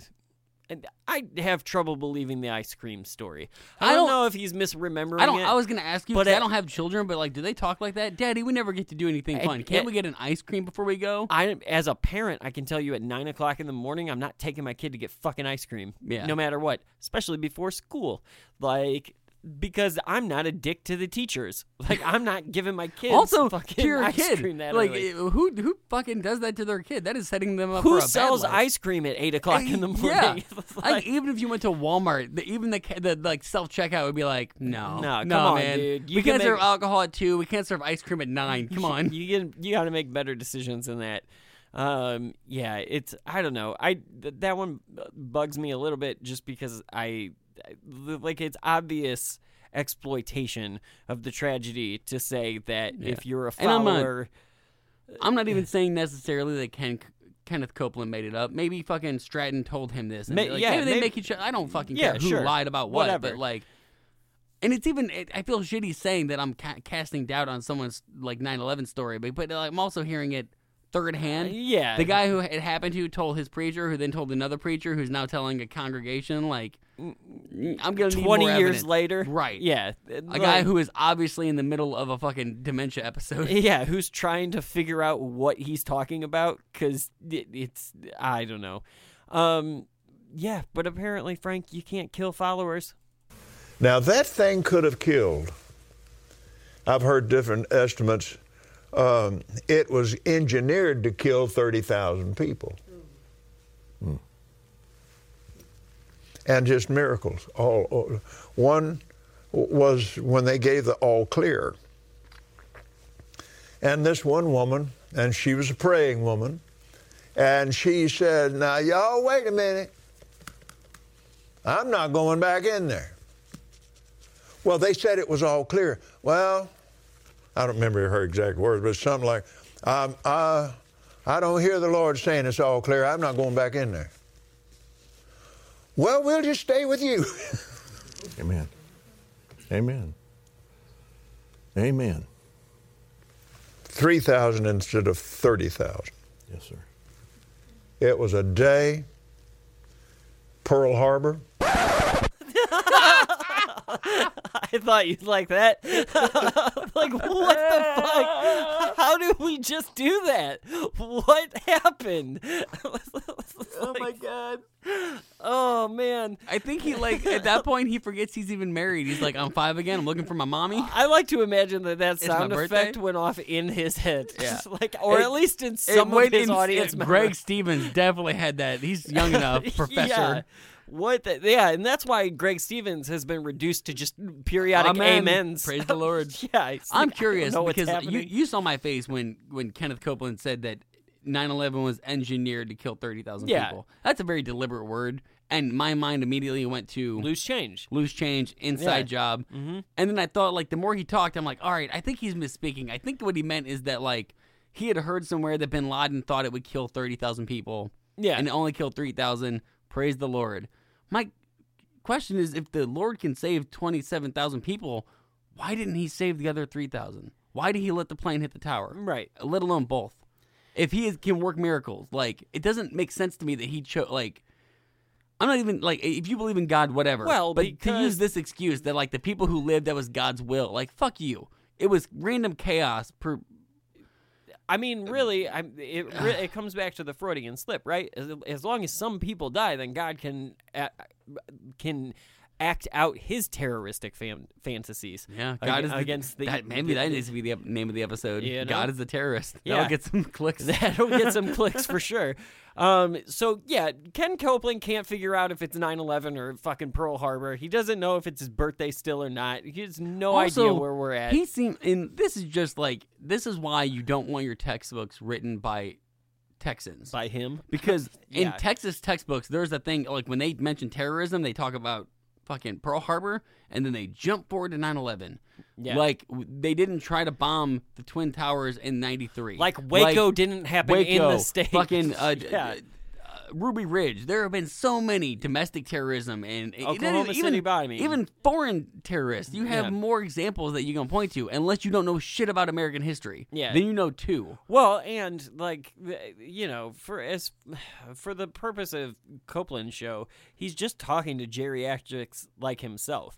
Like so, you know, they're the two big events in their lives are 9/11 and Pearl Harbor. Like those are the biggest things those are those are the biggest attacks on American soil. Even if you include domestic terrorism in there, like those are the biggest um, Yeah. attacks on at least by a foreign enemy, but something where like the country was under attack uh, from that Yeah. and, and it led to a war or whatever. And a lot of people, including Kenneth Copeland, can remember those things happening and then the wars that preceded them. So those are the two biggest d- like defining moments as far as that topic goes. Um, but with even with that in mind, like you're choosing to ignore an awful lot of shit. And when you're listening to Copeland, Copeland is just jumping all over the place. Like Yeah. this whole episode is supposed to be about 9/11, and so far it has been, but I would argue that the conversation has been more about 9/11 because you and I have kept it on that topic because we know that that's what this episode is It's- supposed to be yeah. about. And even then, we got massively off topic. Right. Um, I don't think he's doing a good job of keeping it on topic. You know, No. we we've dragged his 23 minutes out for, you know, an hour and a half or whatever. That's why this episode is about 9/11 in some respects.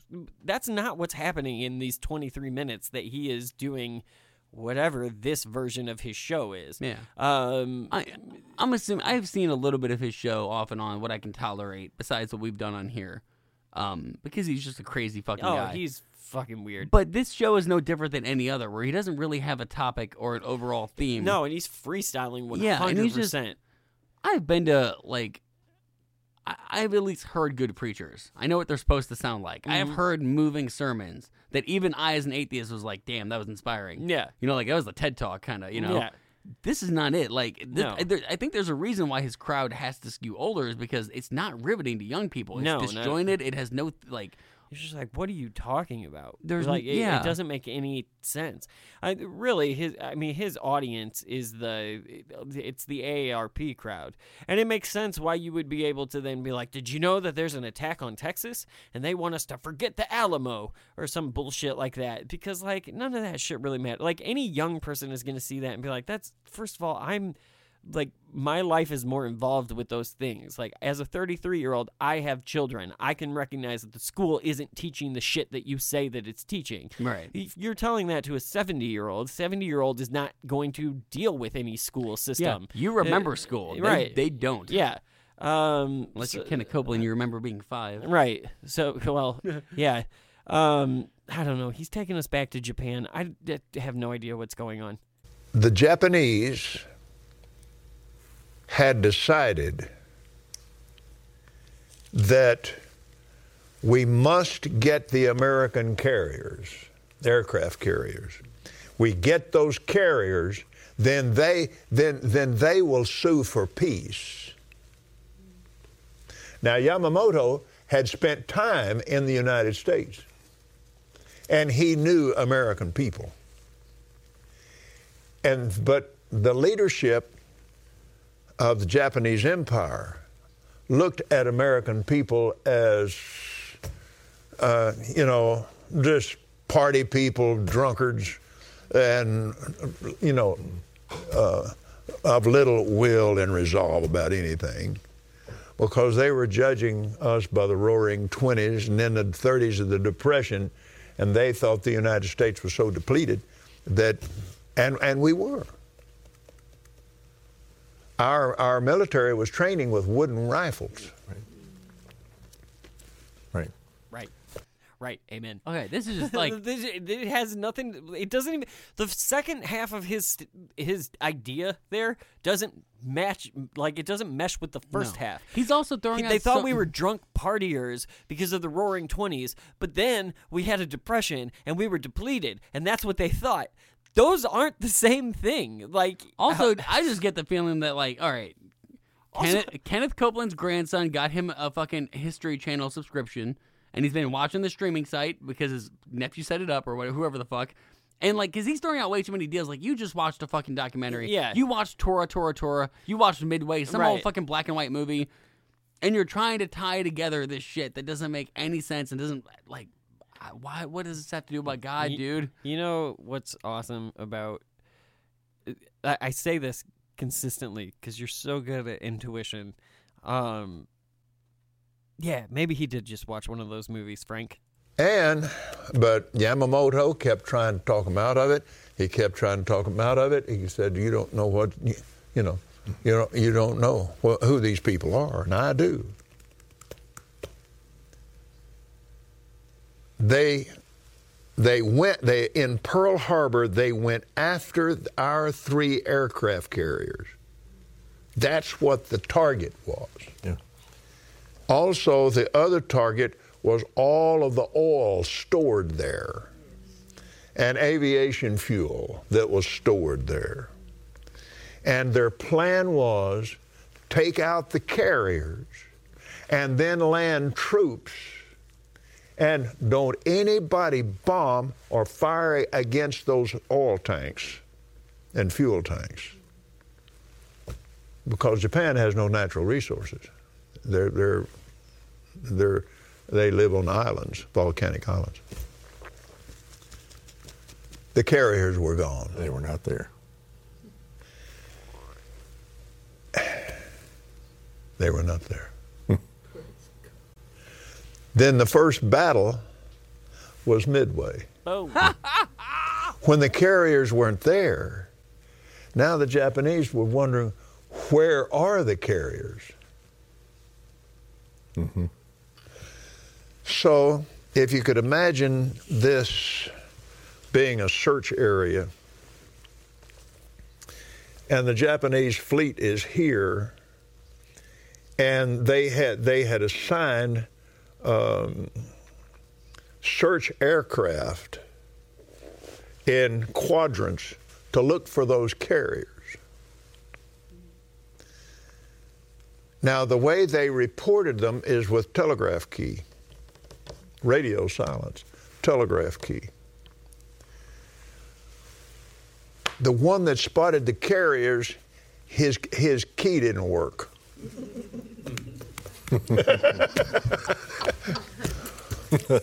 and they lost the Battle of Midway, and Japan from that time on was on the defensive instead of the offensive. Yes. Yes. The influence of the Almighty God. what the fuck? I've heard this before. This is what happens when I get drunk and watch Midway and then try to explain it to someone. You know, the Japanese and Yamamoto and all this shit. The problem is, I'm not on a stage in front of a bunch of women I'm trying to like rob of money. Yeah, no shit. You know, the, the, the only thing that would have made When that clip better is if he had called Yamamoto Yamaha. It's like that is the only thing that could have made and that's that what I should have. That's I think that's why I got Midway because when you said Yamamoto, I'm like, he just watched that movie. Because Yeah. I've seen that movie within the last three He- months. I think he just watched Pearl Harbor and uh, Midway because it, again he's old as fuck. I think that's why And- it's Tora Tora Tora He- and Midway. he Because was- that back to back is I've done that. It's He- a good. It, they're good movies. He was like, you know what? 9/11's coming up. I'm gonna have to do a remembrance episode, so I should watch a bunch of shit about World War II.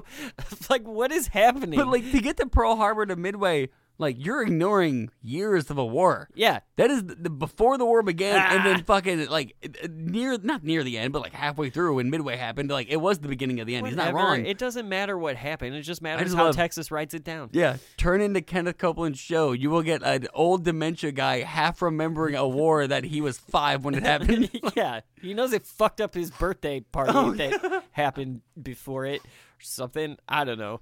I also love that idea that like, oh, the the fighter jet or the fighter couldn't get his key or like whatever. It's that it reminded me of that uh, Chris Rock line in whatever Head of State, that goofy comedy that came out in the early 2000s. Like God bless America, no one else. like God loves America. Yeah.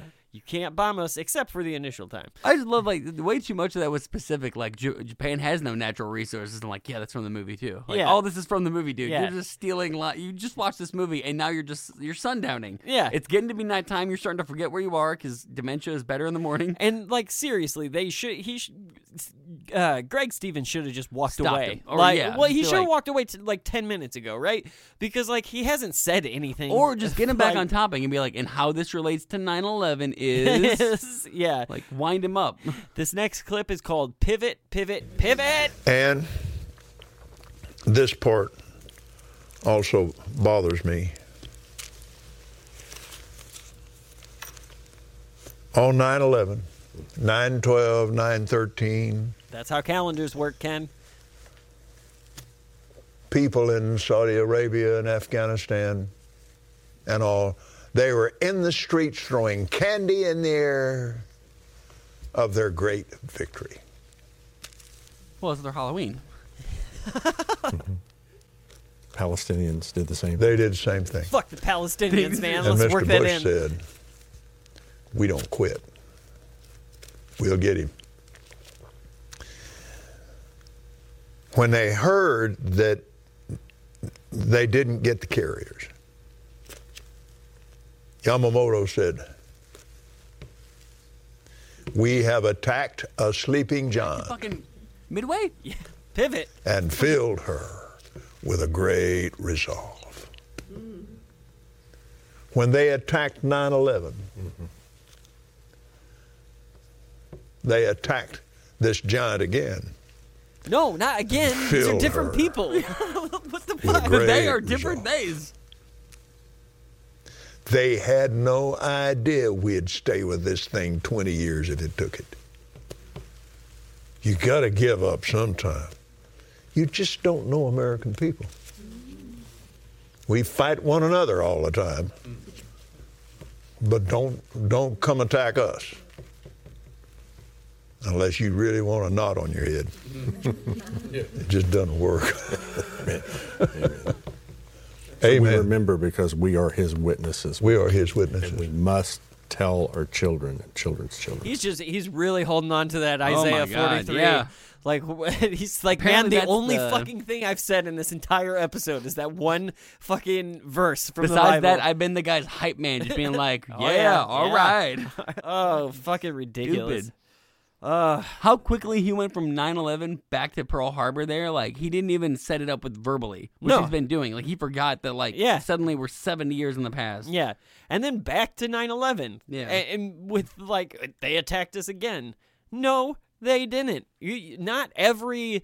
Also, I just want to point out that that Yamamoto quote about "We have awakened a sleeping giant" that is true. He did. He's reported to have said that. Yeah. He didn't say it because Pearl Harbor was a failure. He didn't want to go to Pearl Harbor in the first place. He thought that was a mistake. That's what he was talking about. The idea of attacking Pearl Harbor, we awoke a sleeping giant. Yeah. It wasn't that like, oh, if it would have gone well, we would like. He wasn't. No, No. like. That's just, ah, That's not how Kenneth Copeland remembers his fifth birthday party. so, I'm just saying. Um, I remember the first Desert Storm. It fucked up my Christmas. yeah. That's what I remember. Um, I don't know. We've got a couple of clips left, and it it's not gonna get any less weird from here. It's just what's funny too is I remember how uh, we ended the first Kenneth Copeland episode where it was just like an awkward end, and we're building towards another one of those. Jesus said, Thou shalt love the Lord thy God with all thy heart, all thy soul, all thy mind. This is the first and great commandment, and the second is like unto it Thou shalt love thy neighbors thyself. On these two commandments hang all the law and the prophets. On those two commandments. Yeah. So we began to pray. And realizing this and knowing this, I cannot afford to hate those people. Fight them? Oh, yeah. Fight them. Fight them right down to the last bullet. Don't ever quit and don't ever get up. Give up. But you don't hate them. Because this is where all the law and the prophets hang. Can, can can you kill someone you love? Is that a thing? That you're like, Yeah, I don't know. I mean, I know that I'm Abraham. guessing I'm guessing a, a husband and a wife have done it once in a while, but like the idea of be, shooting people and being like, "I love you, I love you," Abra- like that's fucking demented. Abraham was going to kill his son. I know that from the Bible, but he was also stopped. So I don't know if that answers the question. But he was gonna do. I, want to be that son. Can to I know just- that your father was gonna do that. Can I just point out with that last clip that now we have heard two verses from the Bible in this entire episode Isaiah 43 and the prayer that he didn't name right there Yeah. that he just read like or memorized. I, I don't think his bible was actually open um, for that if i can remember correctly. So like that's a memorized thing. Those are the only words from the bible that we have heard in this entire episode. Everything else has just been fantasy hour with ken copeland trying to remember the plots of movies and, and Right. like while talking about Fucking Siskel and Ebert hour with Ken Copeland. Like if he took over for Ebert back when he was getting surgery. Supposed to be doing like a remembrance episode to honor the the the memory of 9/11. He's And- talking about and- Pearl Harbor for the Yeah. majority of it. The only victim was the only people uh, that were affected by 9/11 he's brought up are the people who survived it. He has not once brought up anybody who was killed during 9/11 no. Or any in the subsequent war that he thinks was a total win for America in the 20 years afterwards. No. That totaled more than the people who died Well, in 9/11. And wouldn't you think that, like, okay, from the if you were a grifter, Frank, like if you and I were were prosperity preachers, and our whole and we knew that the game was, so you convince them, like, I'm going to use this episode to convince my audience that if something crazy like another attack on this country happens, as long as you have, as long as you're close to God, then you will be protected. And the way that you get close to God is by giving money, propping up his uh, servant, who is me, Kenneth Copeland, me and you in this hypothetical scenario. Isn't I'll that Greg that- Stevens. that's the way to go, right? Like Yeah, that that's would- that would be the the grift is that like you're gonna be safe from from harm And we'll make sure that happens, Yeah, yeah. because God loves you because you donated to me.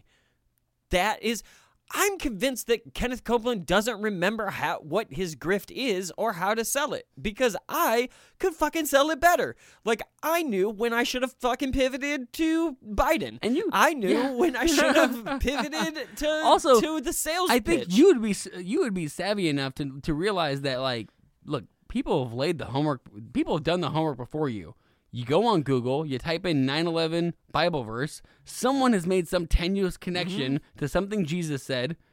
Like it's not hard. People No. have done this grift before. You're not breaking new ground here, Ken. Yeah, no. How are you this bad at it? Well, and and, he- and also the success this successful. He's Like, not. He's he's not.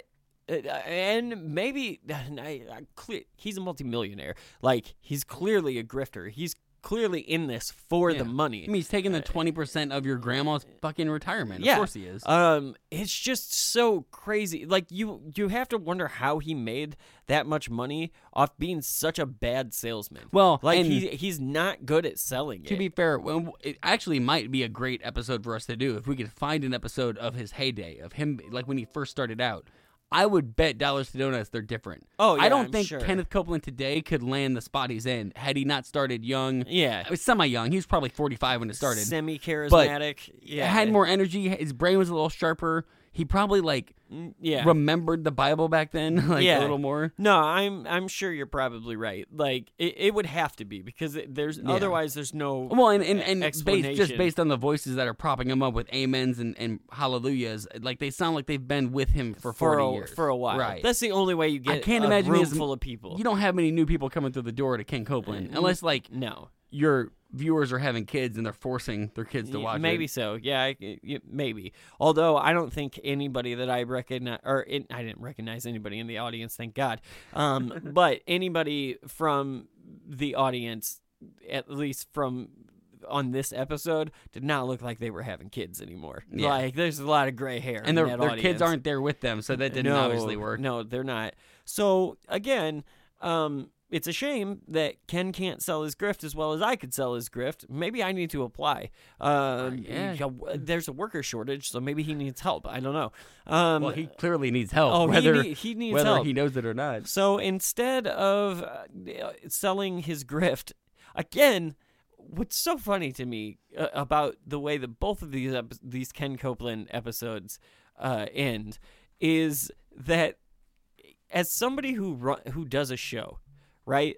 Like uh, you and I do this show uh, weekly, right? I know when the end is coming. I know when the end is coming. I know the clip that I'm about to play is the last fucking clip of the episode. I know that. So for Ken to not be able to get his point in that I f- at least feel like he should be making, or for him to at least not like it almost seems like he it's abrupt like he doesn't know it's coming but he knows he has nothing else to say i, ju- I just I mean, he's been vamping for let me check, like 25 minutes now. yeah i i i just don't these, these are interesting ways to end his show but we'll let him do it in his uh at least as far as un-American is concerned, in, in the traditional fashion, as, as, as far as we've heard. I saw a, a short vision one day. And I saw this man, and he had all these, these curtains, and they were beautiful curtains. And he would pick, he would pick it up and trying to hang the curtains. And, and I noticed there were little snakes among those curtains, and they were biting him in the back of the legs, and, and, and he was trying to hang those. But there was no rod.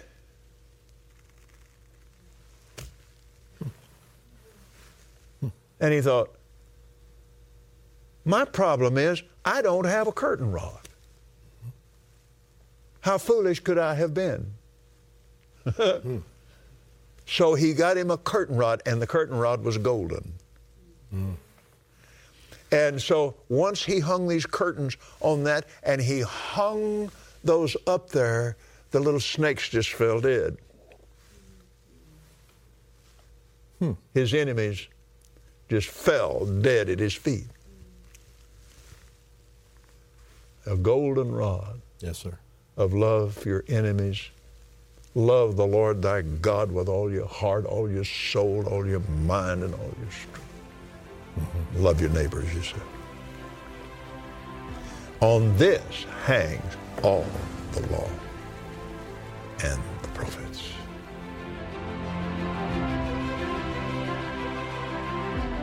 He forgot this was about 9/11. I'm convinced that like he fucking forgot that this was about 9/11. What did the vision? I for I think he for, he forgot that like visions are supposed to have a point. what is that point? Like the guy First was being all, like I don't believe that in a vision you can see what the what the character is thinking. that's a problem. Like That's a comic book. Yeah, that's that's a comic book. Um, I think Kenneth Copeland is pulling this shit out of his ass. I think he's pre-thought about it, and it made sense when he said him? it in his head. I wanna ask and you, Brandon, like- said it out loud. So uh, if I if I come over to your your house one day and I release a bunch of snakes into your apartment, but then I hang up curtains, do you think that would drive the snakes away? I don't think so. I think that I think they'd start, they'd keep biting you. I- they'd be like, yeah, these do nothing. yeah, I think he, what he was I don't care that the the, the fucking rod is gold. It was so. It was well. That so that was symbolism for the golden rule, right? Love your neighbor as yourself, which he said Yeah, right yeah. right after being like, I. I will fight them, but I can't hate them. Right, We should right. like. I'll kill them, with but I'll every do it with bullet. passion. Yeah. So then he he goes into this vision that I think he is really thinks- just a metaphor. yeah. There's no way this. He just thought of this. And he thinks oh that's yeah. a vision. He 100% thought of this the night before they fucking did this episode. I bet in his head he was like, "This will kill." This is gonna go over. the women will be so fanning well. themselves. They'll be so like sweaty. Yeah, Ruth is gonna love this. Um, Blanche, sit down. yeah. Like, don't get too excited. fuck, man. But but but again, though, this whole episode was supposed to be a remembrance of 9/11, and it had Although, very little to do with 9/11. I, I, I think we should steal his idea of like when our music comes in, we just go ASMR and we're like, yeah, praise God. Praise God. Amen. Amen. Amen. Yeah. Patreon. yeah, nice. um, Oh God. yeah, it's, it's That is a weird fucking way to end.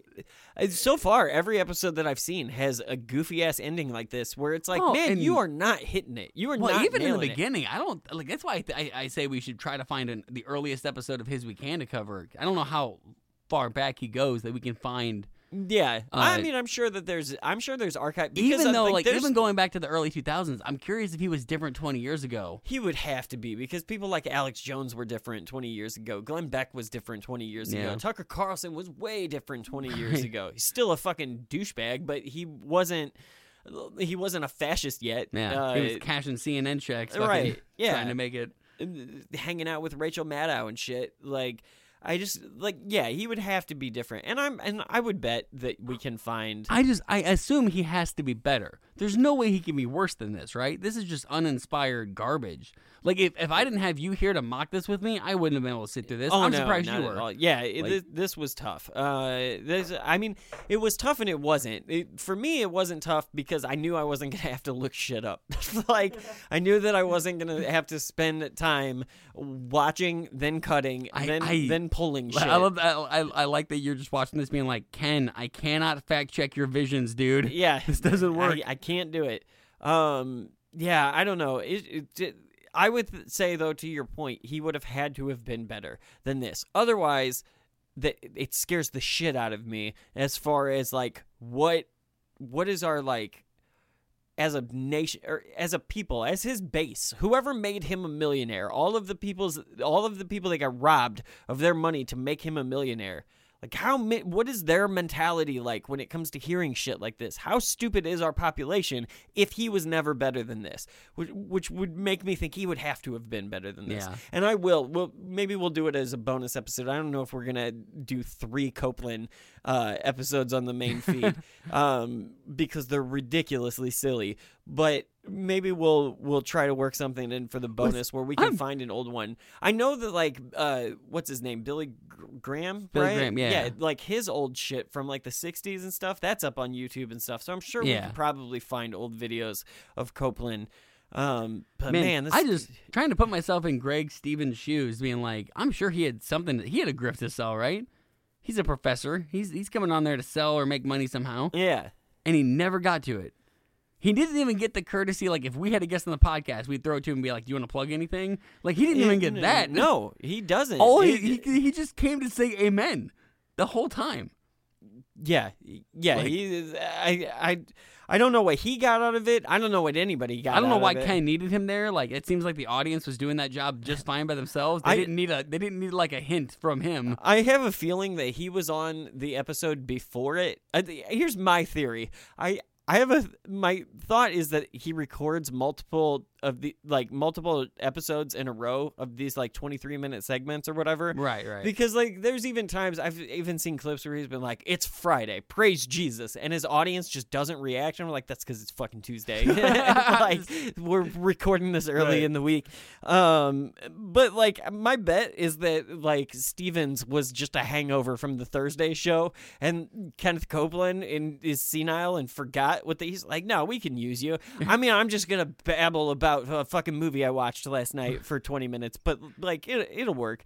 Um, yeah, it, it it's ridiculous. I was watching Turner Classic Network, and you're gonna hear all about it. So how do you want to uh, rate this episode? I don't even know if this fits into our our typical uh, structure of like. Wh- How do you rate this? I mean, like, we- where, uh, where, where, do we, where, where do we classify him on this memorial episode? I think dem- we might have to make a new category for losing your fucking mind. Do you want to do one of these? Come on, man. there we go. Yeah, the- yeah. Um, So the, the the last episode we, we rated him and uh, Steve Strang Strange whatever Yeah, his name was Strang. as a fraud. I think that still applies. I They're still it- grifting. They're still making money, even though this one wasn't as outwardly like give us money this way. Yeah. that's what in the overall theme. That's all they're doing. Well, and you know, in the last one, he was like, "This is why you should vote for Trump." Like, and Yeah. you know, I don't think this hits it that hard, but at the same time, he's still being he's still being like, "Look, if a terrorist attack happens, as long as you follow my shit, you will probably mhm. be Just- okay." you put on a collar and suddenly everything's okay. yeah, just like we recommend to all of our audience members, don't try to get your Uber driver to wear a collar. Don't That's- that's also be fucked don't try to get your taxi driver to drive towards a terrorist attack. You fucking dick. Yeah, you that's- walk. Yeah, it's it's They're all, making minimum wage. God damn it. it's it's weird shit. Yeah, I'm good with fraud for that. This guy who just pops off and undermines the Constitution, and this guy is a complete fraud. Thank you, Mark Levin. I'm going to keep saying thank you, Mark Levin, in the hopes that one day he hears it and gets really pissed that I use his voice for that clip. And uh, then, once I get a fucking cease and desist, I will keep using it and keep thanking him for it. That's that's the ultimate goal there. I'll start beef with Levin. Fuck Levin. Um, so, yeah, okay. I'm good with that.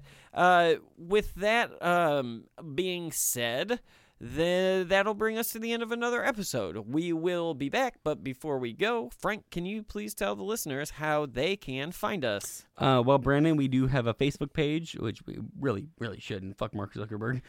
Yeah, no shit. We don't even know what it's going to be called. Is it going to be a Facebook page I in think a it's few weeks? Vortex or whatever the fuck they're going for. Um, you can also find us on Twitter, a little less evil, not much, at Real It's Un-American. Definitely more active there on yeah, Twitter, though. yeah. Uh, you can also find us on our personal accounts. Brandon, you're uh, un- at Un-American B. I am at Fevered Heart, and Jim at uh, American Actual J. I always forget. So His is the it's a lot of hardest as. Yeah. right in a row. A lot of as. Um, thank you, Franklin. I appreciate that very much. And I will uh, remind you, too, that you can follow us, like, subscribe, share, review. Episodes are available weekly. And, of course, bonus content is available at patreon.com slash unamerican. So go check that out. And, as always, we appreciate your support of the show. Um, so, with that all out of the way, I appreciate you being here tonight, Frank. And thank you to our listeners as well. We will return next week.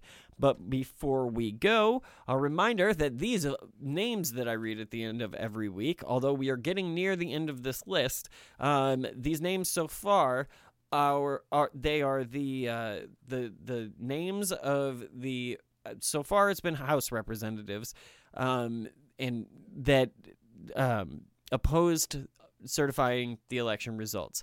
Um, and I said to you before we even started the show, one of the reasons that we started the show is because I was so mad that this list exists that I wanted to make sure I outed every name on this list. So I think we're going to be finishing up with the House Representatives this time.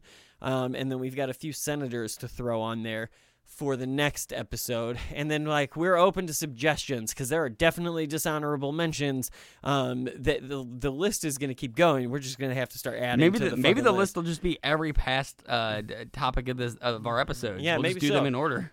Maybe so. Kenneth Copeland will get two shout outs. So but you are uh, welcome to tweet us suggestions or email us suggestions unless they're like family members or something. Like don't send me shit that says that like oh uh, stacy didn't take out the trash or some shit like that. I'm not i'm not classifying somebody as un-american for that. However these shitty folks i will. Um, so our dishonorable mentions for the week are jackie Walorski of Indiana, uh, Randy Weber of Texas, Daniel Webster of Florida, Roger Williams of Texas, Joe Wilson of South Carolina, Rob Wittman of Virginia, Ron Wright of Texas, and Lee Zeldin of New York.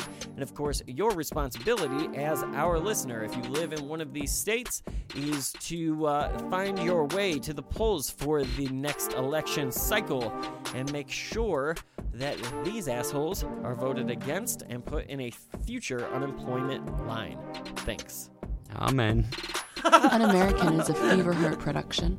It is hosted by Brandon Condick, Franklin Everhart, and Jim Hillman. If you like the show, please subscribe and leave a review. Contact us at unamericanpod at yahoo.com. And be sure to support us on Patreon for exclusive bonus content.